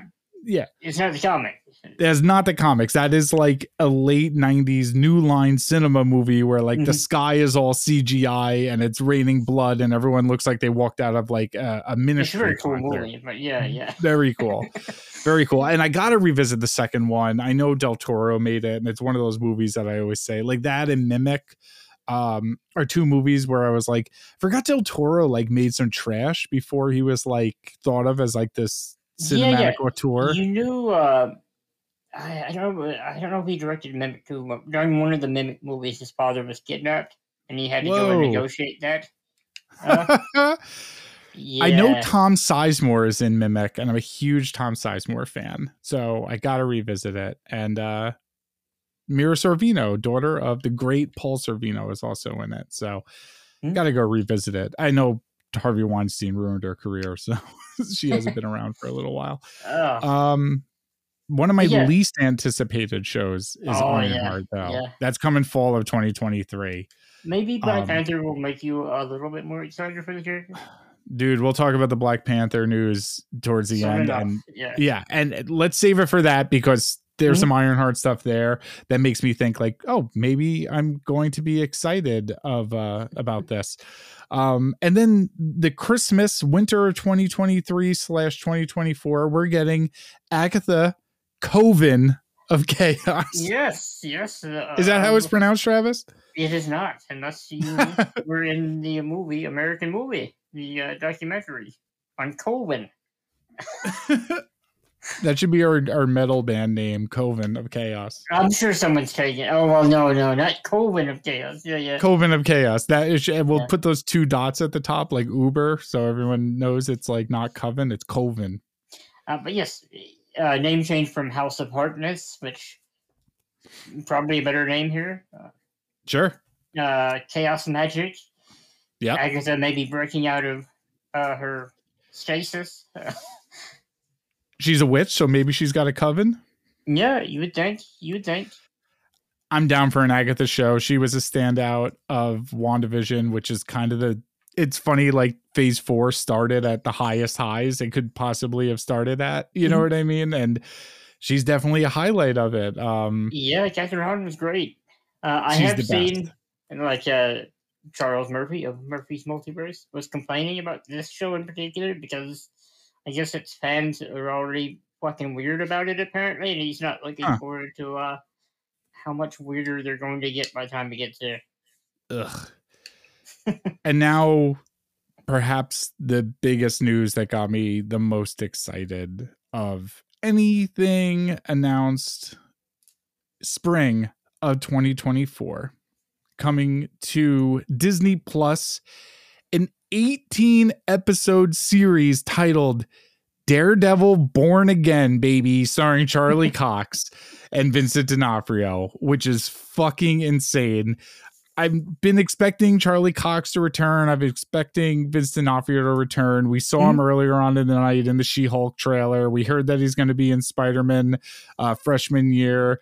We know he's going to be a part of Echo. I did not expect them to literally name drop one of the greatest comic books of all time and say we are just fucking doing it. Uh, do you think this will be MA? I hope so. Uh, Do you if think- fucking What If gets the MA rating and That's what I'm saying. Yeah, yeah, surely, surely. I uh very excited to see them explain at the very beginning of the show whether those other shows are in the canon still. I'm, I'm sure that's going to happen. I'm sure it's going to happen. I'm shushing you right now. Yeah, they're think they never should- going to tell us. It's like, where's Captain America? Shh. Don't think about that. yeah, like that's not how time travel works for the whole. You know what I mean? yeah. I think they Uh, should cut the bullshit and just call it Daredevil Catholic Guilt. But I'm still, Born Again is a, a nice secondary title, yeah. yeah, and and back to back with 18 episodes. The next cinematic outing for the Marvel Cinematic Universe in theaters May of 2024. Back to back, Captain America: New World Order.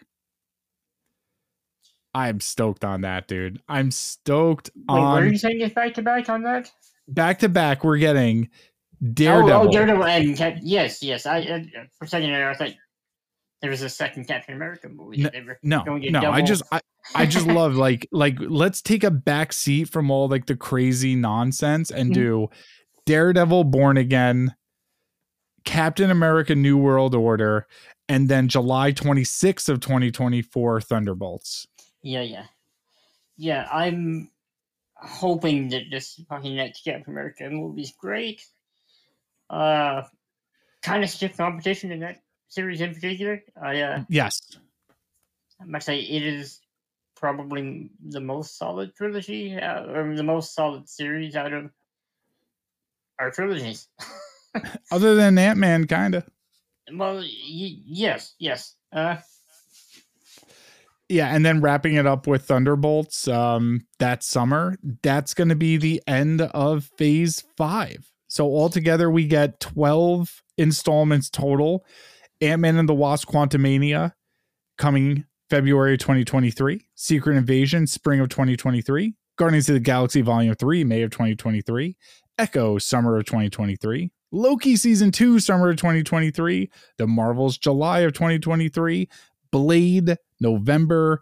Ironheart in the fall. Agatha, Coven of Chaos, winter of 2023 slash 2024. Daredevil, Born Again, 18 fucking episodes starring Charlie Cox, spring of 2024. Captain America, New World Order. And then wrapping up phase four with the Thunderbolts, July 2026 of that year. But we won't Oh, yeah. have to wait long for phase six to begin. No, no, you're fantastic four. But before we get there, I have to ask: Okay. Were you expecting them to announce Thunderbolts before they announced Young Avengers, which they still have not done? I feel like more of the groundwork's been done for Young Avengers. Is the reason I asked. Yeah, but like at the same time, like we're getting the She Hulk show. More of the groundwork's been done for Young Avengers. Mm-hmm. Yes. But at the same time, we've gotten post credit stingers in giant blockbuster movies setting up the Thunderbolts. You know what I mean? Yeah, yeah. Like we we had a horny Julia Louis-Dreyfus show up at the end of fucking uh Black Widow. Black Widow, Yes. as well as um We have enough of a team, I suppose. Uh, Yeah. And they'll just have to introduce Songbird when we get there then.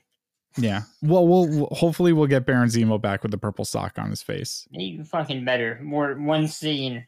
The fucking nerve of them.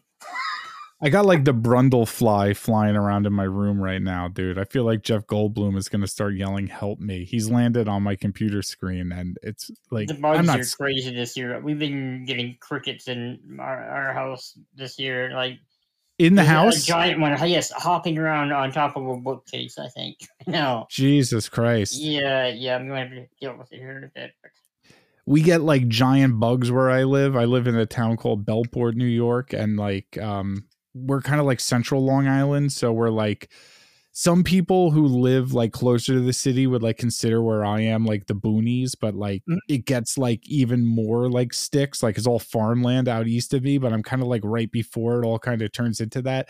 And I don't have to like commute into the city. Like I can like work from home. I have an office out here, so it's like not that bad. And also like I kind of like living on the South Shore because like I'm a jamoke who likes Billy Joel and boats and shit like that. You know what I mean? I like being out here. Um, but because we're so close to like the farmland, we're kind of in this weird in between where it's like this heavily populated suburban kind of area, but we have like a lot of like wild turkey and deer and like giant bugs. Um, where like my town is literally run by wild turkeys, Travis. Like I'll walk out in the middle of the day and there'll just be like 40 turkey, like just saying like fuck you, you're not going anywhere. Like we we own this driveway now. And never as smart nothing we do animals. about it. From what- from what I understand. Uh, here's the fun part about them. They're so stupid that when it rains, if there's mud, they'll stick their heads inside of the mud to cool themselves off and end up drowning themselves. And I've often had to, I swear to God, and I've had to go out into my yard with a shovel and like pick up, a, there's the bug on the camera. Uh, yes, yes, it is literally on the camera. Um, uh, we should be live streaming. Uh, Yeah, we should be because that was insane. You couldn't have uh, r- written that quite. I told you I got Yeah. Brundlefly in here, dude. Jeff Goldblum's gonna start like seducing me by uh arm wrestling like uh some some bigger man at a bar. Um yeah, that was insane. Yeah, the fuck the turkey. I've had to pick up dead turkeys that have like literally drowned because they have their fucking heads stuck in the in the mud in the Oh, yeah. middle of the the spring. Yeah, they're very stupid animals. So, phase 5 comes to a close with Thunderbolts in July of 2024 and phase 6 was something I was not expecting them to do anything for at this panel and these are kind of like the giant drops of the night. These are like the. Kevin Feige should have come out to that Eminem song "Lose It." You know what I mean? At this point, you know what I mean? Yeah, Yeah, yeah. It's, like it's it's, kind of crazy. Like Phase Four is the first phase without any Avengers uh, films, and then Phase Five again, no Avengers. and no Avengers. Phase Six, they're making up for it with two in a single year. But before that, we get, We get a fucking Fantastic Four movie in November Hopefully of done right. 2024. I uh, Hopefully done right. I uh God, this is saga is very Kang heavy, and I'm kind of hoping they leave Doom out of the first Fantastic Four movie or just Sure. in the background. Introduce him as a member of the team almost at that point. Yeah, he needs to know. Like, don't do the turn. Yeah, Yeah. he needs to know Reed. Yeah, yeah. Have him for the Secret Wars movie they're doing in 2025. Have Kang be the God Emperor Doom figure of the movie. hmm Have Doom be uh, angry at Reed's incompetence for allowing such a thing to get this bad. Yeah. Yeah, yeah. Just Yeah. uh, I don't know. I uh, Have I Sue want them to kind of flirting. Have, have Sue kind of flirting with Doom and Namor. You know what yeah, I mean? Yeah, I, I just want Doom to be around for a very long time, and I don't want him to peak uh, that early with fucking Secret Wars. No, we we call this edging. Um. So I think that's the problem. Yeah, yeah. Yeah. Here's here's what here's here's the fucking game plan for phase six. There's going to be 11 projects in total. It's going to start with the fantastic four on november 8th of 2024 i had thought that phase four was going to end with the fantastic four. That's what Same, everyone they don't thought. give a single shit about fucking what movie the phase ends on. It seems like time uh, will like, tell. Time will tell. Fantastic ending on Four black ending Dude. phase four would have made so much sense. Yeah, as far as branding. as far as branding yes but that's Yeah. also like the bad boys for life problem Yeah, where that was the third yeah. movie which we talked a lot about recently on the show and i can continue to go on lengths about but i'm not going to because you know it's getting late and we're not Mhm. here to talk about michael bay unless he gets chosen for the thunderbolts which would probably be a pretty good choice. Um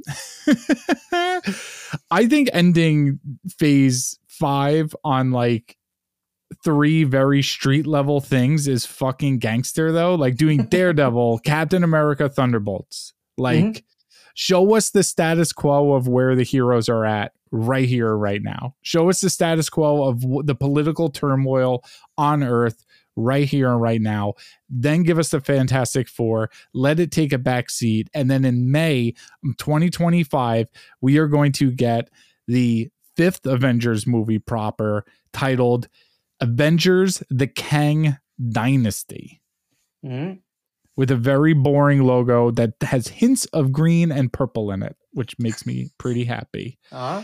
But that's not the only Avengers movie we will be getting in 2025. In November, November 7th to be exact, of November 2025, they're doing it. They're making Avengers Secret Wars. I don't know what this means. The implications of what Secret Wars can be is so many things right now. Mhm. Um, is it going to be Beyonder? Are, are we literally going to get a disco looking dude I sucking the heroes up to? Okay, I don't think so either, but I it think it's could going be. to be mainly the Hickman secret wars with the uh, universes colliding with one another. I don't think they'll take our heroes to being uh, complete sociopaths A bit with having to wipe out entire universes, entire realities. That's how you introduce Reed Richards. Like, yeah, oh, yeah. we really need a guy to commit genocide on a multiversal scale. Who can it be? And it's like, like the, it's always yeah. sunny music comes on and like Reed pops up. Now you Ah. even have other characters there that can make that hard decision. like the Thunderbolts. Uh, I was thinking Namor. and, oh and- yeah, yeah, yeah, just like yeah. and Angela Bassett. Hmm? And Doom, maybe. No, if And he's, Doom, if yeah. Doom's going to be around, having him be willing to uh, annihilate rallies would be a bad idea either. Yeah.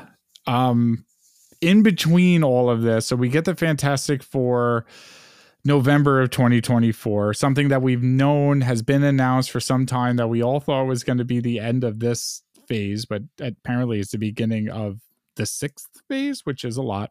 Mhm. Um, we're also going to get there's two slots that they have untitled projects for in 2024 in the fall, two in the winter, one in the spring of 2025 around the same time as the Kang Dynasty, and then two in the summer of 2025 before Avengers Secret Wars altogether 11 projects in this fly is driving me fucking crazy in phase six 11 projects total with three announcements and it's Mhm. three major fucking bomb drops like Yeah.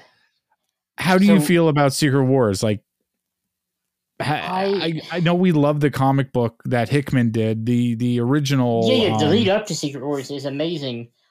I kind of like Secret Wars, but I hated what it did to the rest of the line of Marvel titles, where pretty much everyone, every single storyline we're reading had to end abruptly, kind of, and then start fresh uh, with new number ones, and it's yeah uh, it's fucking bummer.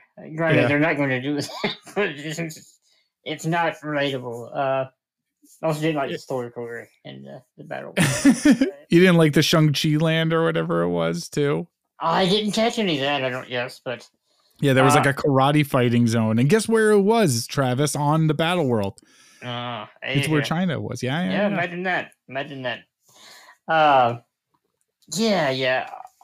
Granted, this may not be anything like the comic. It may just be like an in name only. Where I think it's just going to be the massive. a single another universe from colliding with ours. That way, there's no need to annihilate other realities. Just to stop the one.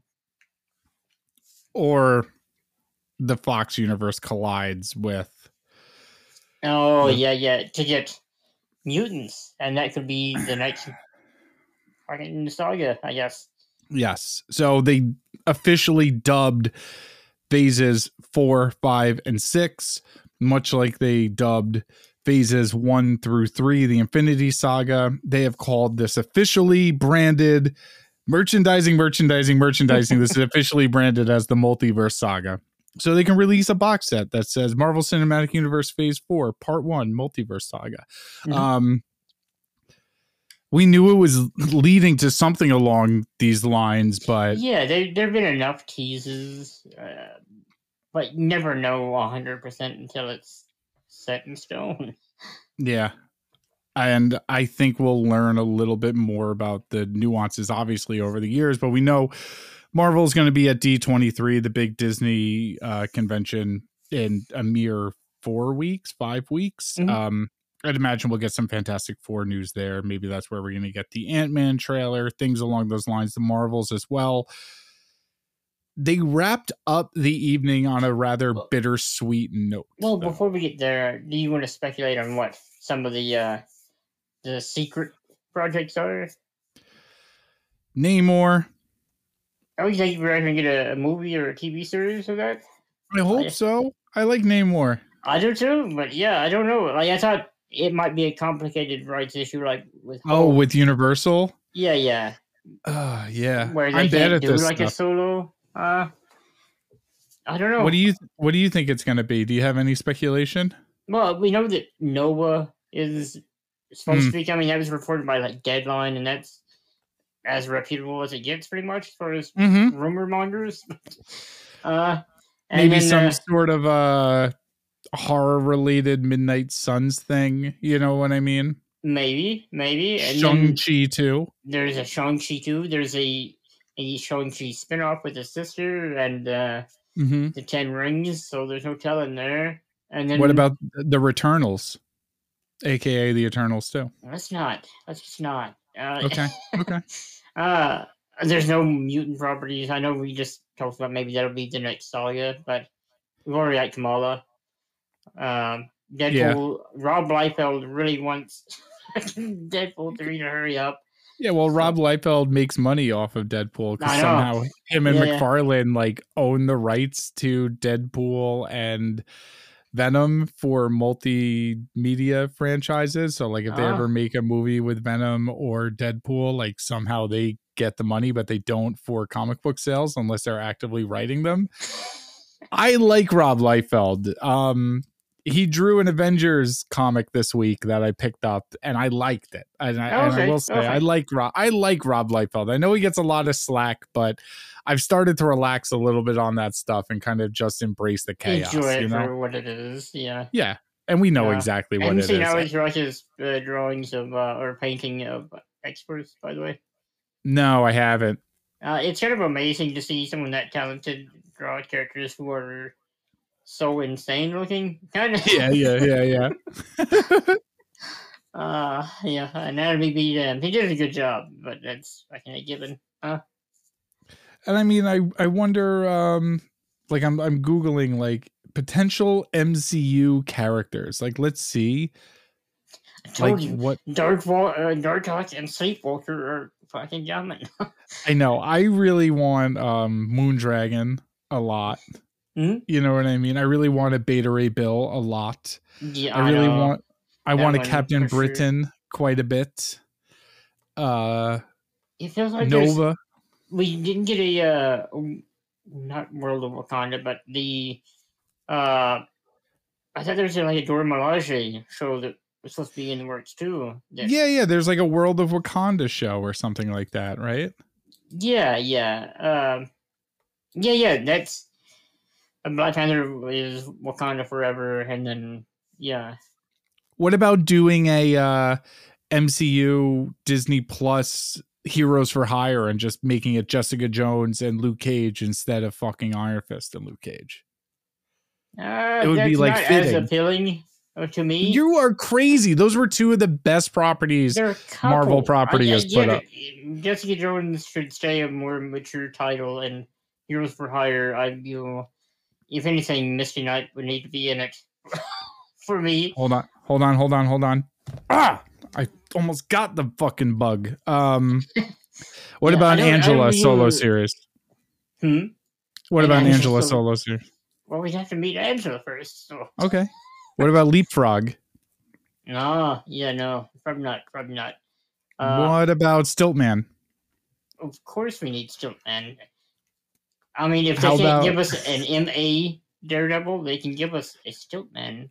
Uh, A gritty, grounded uh, yeah, yeah. Stiltman. Well, If Wonder Man. Give us mature. You can give us Goofy. That's uh, Simon Williams, Wonder Man. That's, been- heavily rumored, right? yeah, yeah, yeah. It sure is. It sure is. Yeah, that that's one that I'm that I'm thinking too. Um, Hulkling and, Young Wiccan, Avengers Young Avengers. Yeah, it's got to yeah, be yeah. one of these fucking things. yeah. Hopefully, a man thing will pop up eventually too. I would imagine. Maybe a a Shi'ar spinoff. Hmm? I don't know Dark about that. As many as there are of the Shi'ar, I don't know that any of those can really carry a, a show quite like the Eternals could. Right? so the the evening wrapped up on a very bittersweet moment with No, the uh. Black Panther Wakanda Forever panel. Um, they came out to like traditional African uh, tribal music, and they Mm-hmm. had like drummers and like a musical performance and all sorts of. It looked fucking awesome. Uh, the cast and crew came up there. Ryan Coogler had a very heartfelt speech about what it was like being at Hall H because the last time he was there, he was standing next to Chadwick Boseman as they announced him for Civil War and announced the Black Panther movie at the same time they announced the ill-fated Inhumans movie. I'll never forget that night. Um,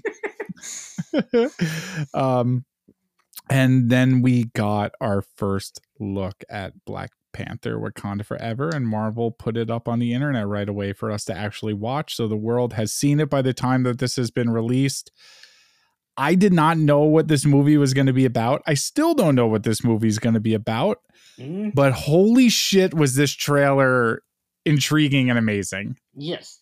Yeah, yeah. I, Um, so much of it is fucking Angela Bassett uh, as Queen Ramonda. I, I think of all the 90s fan casting of her as Storm and uh, Storm being the Queen of Wakanda at one point, and then we're kind of getting that. We're not getting that. uh, it- Angela it's kind of Bassett- awesome, and she's such a good actress. And yeah, yeah. Go ahead. She's I- so fucking commanding. That's like all I was going to Yeah. say. Like Yeah, she she holds so much bearing. power. Oh my god. Yeah. On top of being like this amazing actress and like one of the most beautiful women who's like ever lived, Mhm. she also has what you said, this like regal bearing to her, this like commanding presence. Where like when she is speaking, you are fucking listening. And when you fill this trailer with just like imagery after imagery after of imagery, like mourning and um, childbirth and all kinds of yeah, yeah. It yeah, like life and death, and Mhm. uh, we get so much more Atlantis than I thought we were gonna get. In this Um, first trailer, yeah, I thought we'd get like one quick shot of Namor. well, we, We- got like, a lo- some even backstory with him. It looked like yeah, a bit of his origin. Uh, yeah, like I was not expecting this film to be the Wakandans versus the Atlanteans. I was expecting Atlantis to be there. Maybe one of the Atlanteans was the villain. I did not think it was going to be like war has broken out between Wakanda and Atlantis, and the world is is just watching and they're like sitting back. That's what it appears to be. It appears like T'Challa has passed away since we've last seen any of the Wakandans. Mhm. No one knows who's in charge. Um, the Atlanteans have attacked for some reason or another, possibly justifiable reasons. yeah, yeah. Um, There's there's a bit where like uh, Angela Bassett's character uh, talks about it. Uh, oh God, I forget what she says, but how much more should she have to give, or something along those lines. And so it seems like there's a dispute between these two societies, and she's not willing to give anymore. And Yeah. Namor is a bit of an asshole. Yes, but I- possibly with justifiable reasons yeah, too. Yeah, yeah. You don't well, know he yet. cares about his people over himself, and it is. I like who they've gotten to play him. Like just the one shot we see of his face, that's as good as Namor could in live action. He looks very fucking serious. I hope they don't have him cracking jokes. I uh, yeah, yeah, and he even has some eyebrows on him. Hell yeah, he does, man. Yeah. And there is a scene of him floating down underwater onto a crown made of shark bones, and I am just Yes, the that applauding and in my the living uh, room. the fucking headdress looks so fucking cool. it looks so fucking cool. All the underwater stuff looks so fucking cool. If listened making to it like a Mayan civilization makes a lot of sense. Uh, I also was reading on about Bill Everett, uh, how he didn't want Namor to be the king of Atlantis. He wanted it to be some other civilization, and I've been re, re uh, uh, some of the early Silver Age Submariner stuff, and it's it, it just makes a lot of sense. Sure. Yeah, it, it's a logical decision, and um, holy shit, it looks so good. And I, I was saying, if if you've listened to this podcast in the past, you probably know that I'm a big fan of Mr. James Cameron's work. And oh boy, does this movie look like a Jimmy C joint between the scenes of them like doing like underwater treasure dives on like mm-hmm. a giant off sea barge thing that looks straight out of Titanic and the Abyss and helicopters flying that look straight out of Avatar or Terminator 2 and then shots of people like holding onto whales like a fucking battleship at one point um it, it's mesmerizing stuff it's Mhm. heartfelt stuff they used a cover of Bob Marley's No Woman No Cry mashed up with Kendrick Lamar's All Right. Um, Kendrick Lamar obviously being uh, probably the best working artist in hip hop right now, and also one of the most popular. Guy won a fucking Pulitzer Prize, which Mhm. is like insane. Uh, but he also held such a huge part of the Black Panther phenomenon because on top of getting this massive film, we also got the Black Panther soundtrack, which was essentially the new Kendrick album, and it was the number one selling album. You know, number one movie in the world, number one selling album in the world. Um, it's like you know you hear that phrase like for the culture all the time, like you know what I mean. And Coogler's doing it, dude. you know, it, it, it's it.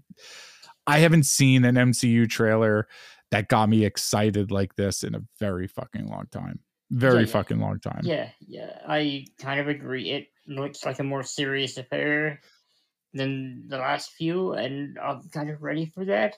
Uh, And action packed on top of that. yeah, yeah, that and you know what? I kind of love Namor. He's such a, a fucking I know you do. at times, and, I know you do. and he's unpredictable too. So that's uh, yeah. he's got skin tight green board shorts on in this film, my friend. I have so many questions. uh, I hope they answer some of them. Like I, I they show a bit of his origin. I'm curious to know how old he is. I, I want to know if how possible a uh, prequel series with him in World War II is. I, I would like the Invaders, even if we don't have Cap.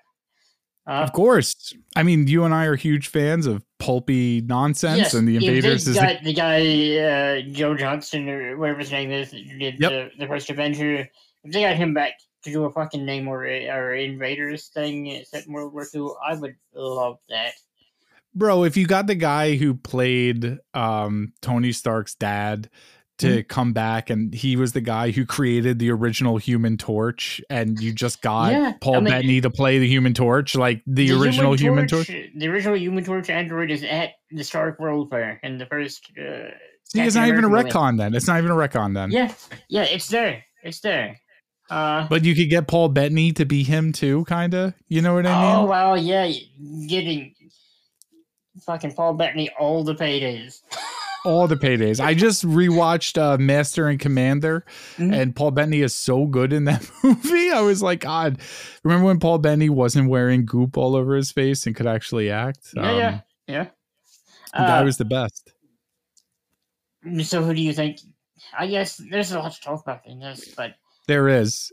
Uh, well, before we yes uh, before we maybe a traitor Dora Milaje. oh, I thought you meant I thought you meant who is gonna pl- be the new Black Panther. Okay, yeah, let's go. I was going there, but yeah, yeah, I wanted to touch on the Dora just a little bit, but uh, I don't know who the traitor in the Dora Milaje is going to be. Well, there's I, there's a shot of one in purple and against a whole squad of them, so I'm curious to know if that's one of our spin-off characters for the uh, the World of Wakanda show. Sure, and, and there's a shot. the The trailer opens on a shot of a actress who we've never seen before, yes. like sulking, looking at like some ocean, like on a beach, where she's also got like a green, um, like kind of top on. So mm-hmm. it's like, has this person gone from Wakanda to the Atlanteans? Yeah, yeah. I was wondering the same thing there.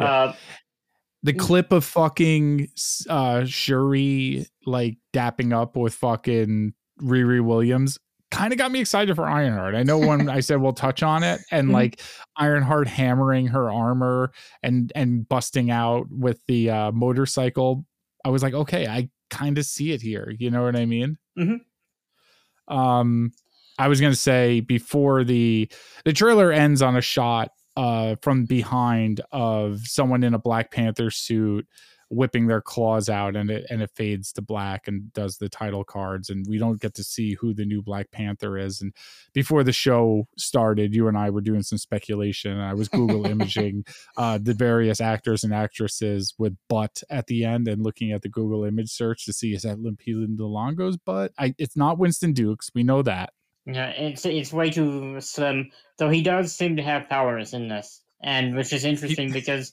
they burned the old heart shaped herb in the first movie because they would never need a new Black Panther, would they? they burned right, all the heart shaped herb that you know of. that's what I was going to say. It's the easiest retcon in the world to mm-hmm. retcon, mm-hmm. but yeah.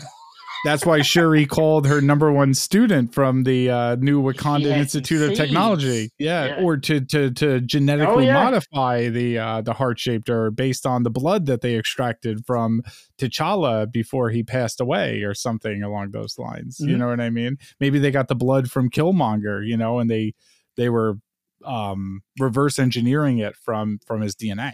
Yeah, yeah. Right?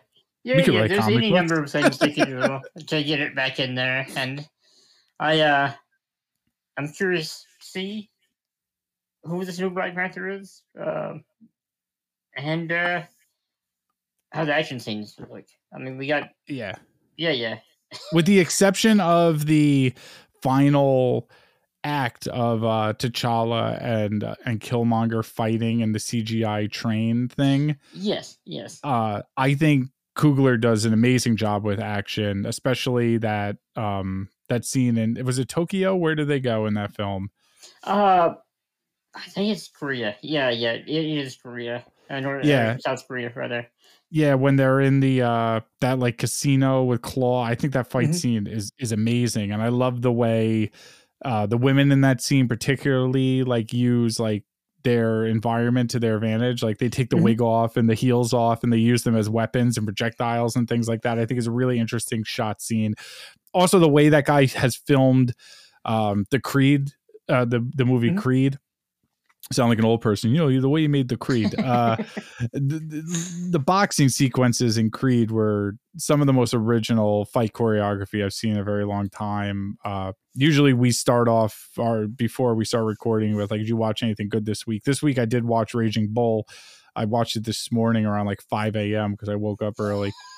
uh watched a really depressing movie took a nap woke up again at 11 bought some comics and now i'm here um because i'm an adult and uh and again like R- raging bull is one of those movies where like wow the fight scenes are so interesting in this. And and creed again it's like how can you top rocky? How can you top raging bull that movie put the camera right there in the ring and, and coogler did some really interesting things with the cinematography and while you you and i kind of get on marvel's case with the wonky cgi stuff i Mhm. do think he's a good um, blocker and very good choreography in, in the majority of his work outside of that final set piece in in black panther you know Yeah, yeah, yeah, yeah.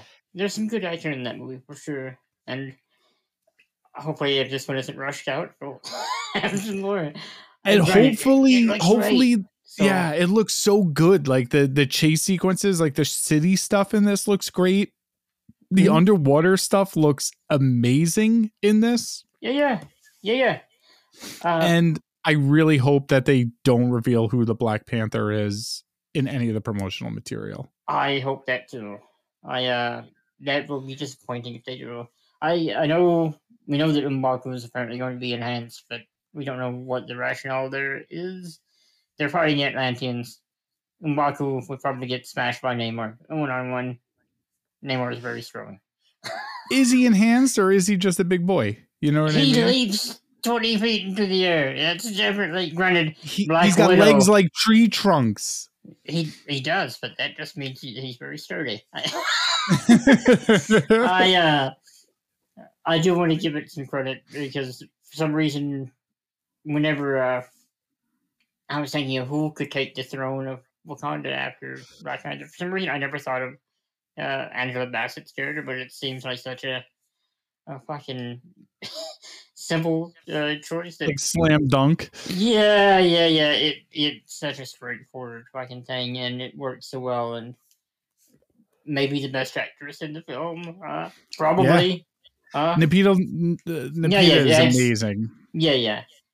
Like we were talking about Jordan Peele uh, before we started, and and how I saw Nope, and talking about how we really like Get Out, and we both kind of feel the same way about Us, where the first two thirds of that movie's great, and they kind of rush things, but there's no denying that like Us has one of the best performances of that year from Napita. Oh, absolutely. Yeah, yeah. I mm, that performance alone makes the movie worth checking out again at some point for me.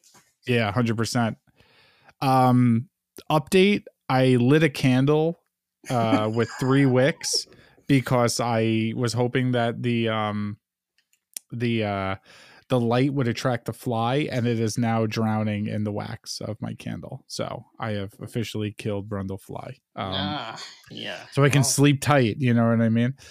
Um, this ending for trailer the looked podcast, I'll perfect ending for the Burning podcast. creature alive and a Yes. hot liquid. Yes. Uh, She Hulk will be coming soon. Also, League of Super Pets will be coming soon. So be on the lookout for a couple new episodes. We have so much Marvel Cinematic Universe in our future. It is Is- undeniably exhausting. Is League of Super Pets is that going to be theatrical or is that like HBO Max? It will be theatrical, but if we can find a way for you to watch it outside of the theater, I will let you know because I really want to talk about that movie with you. Well, I yeah, would no, rather no, you go I, see it I in theater. see it in theater if if need be because it does look very fun. I'll just have to be a fucking weirdo. You'll have to be the only adult in a movie made for children. Yeah, yeah. Uh, would be the If first you- time. Uh, It would not be the first time. No, no, no, no, no. If you want to check us out and continue the discussion, you can find us at the MCU Beyond Infinity Facebook page, a wonderful place where fellow Mar- fellow like-minded Marvelites have assembled to literally talk about any and all things related to the Marvel Cinematic Universe, DC Comics, Image Comics, pop culture in general, you name it. We're talking about over there.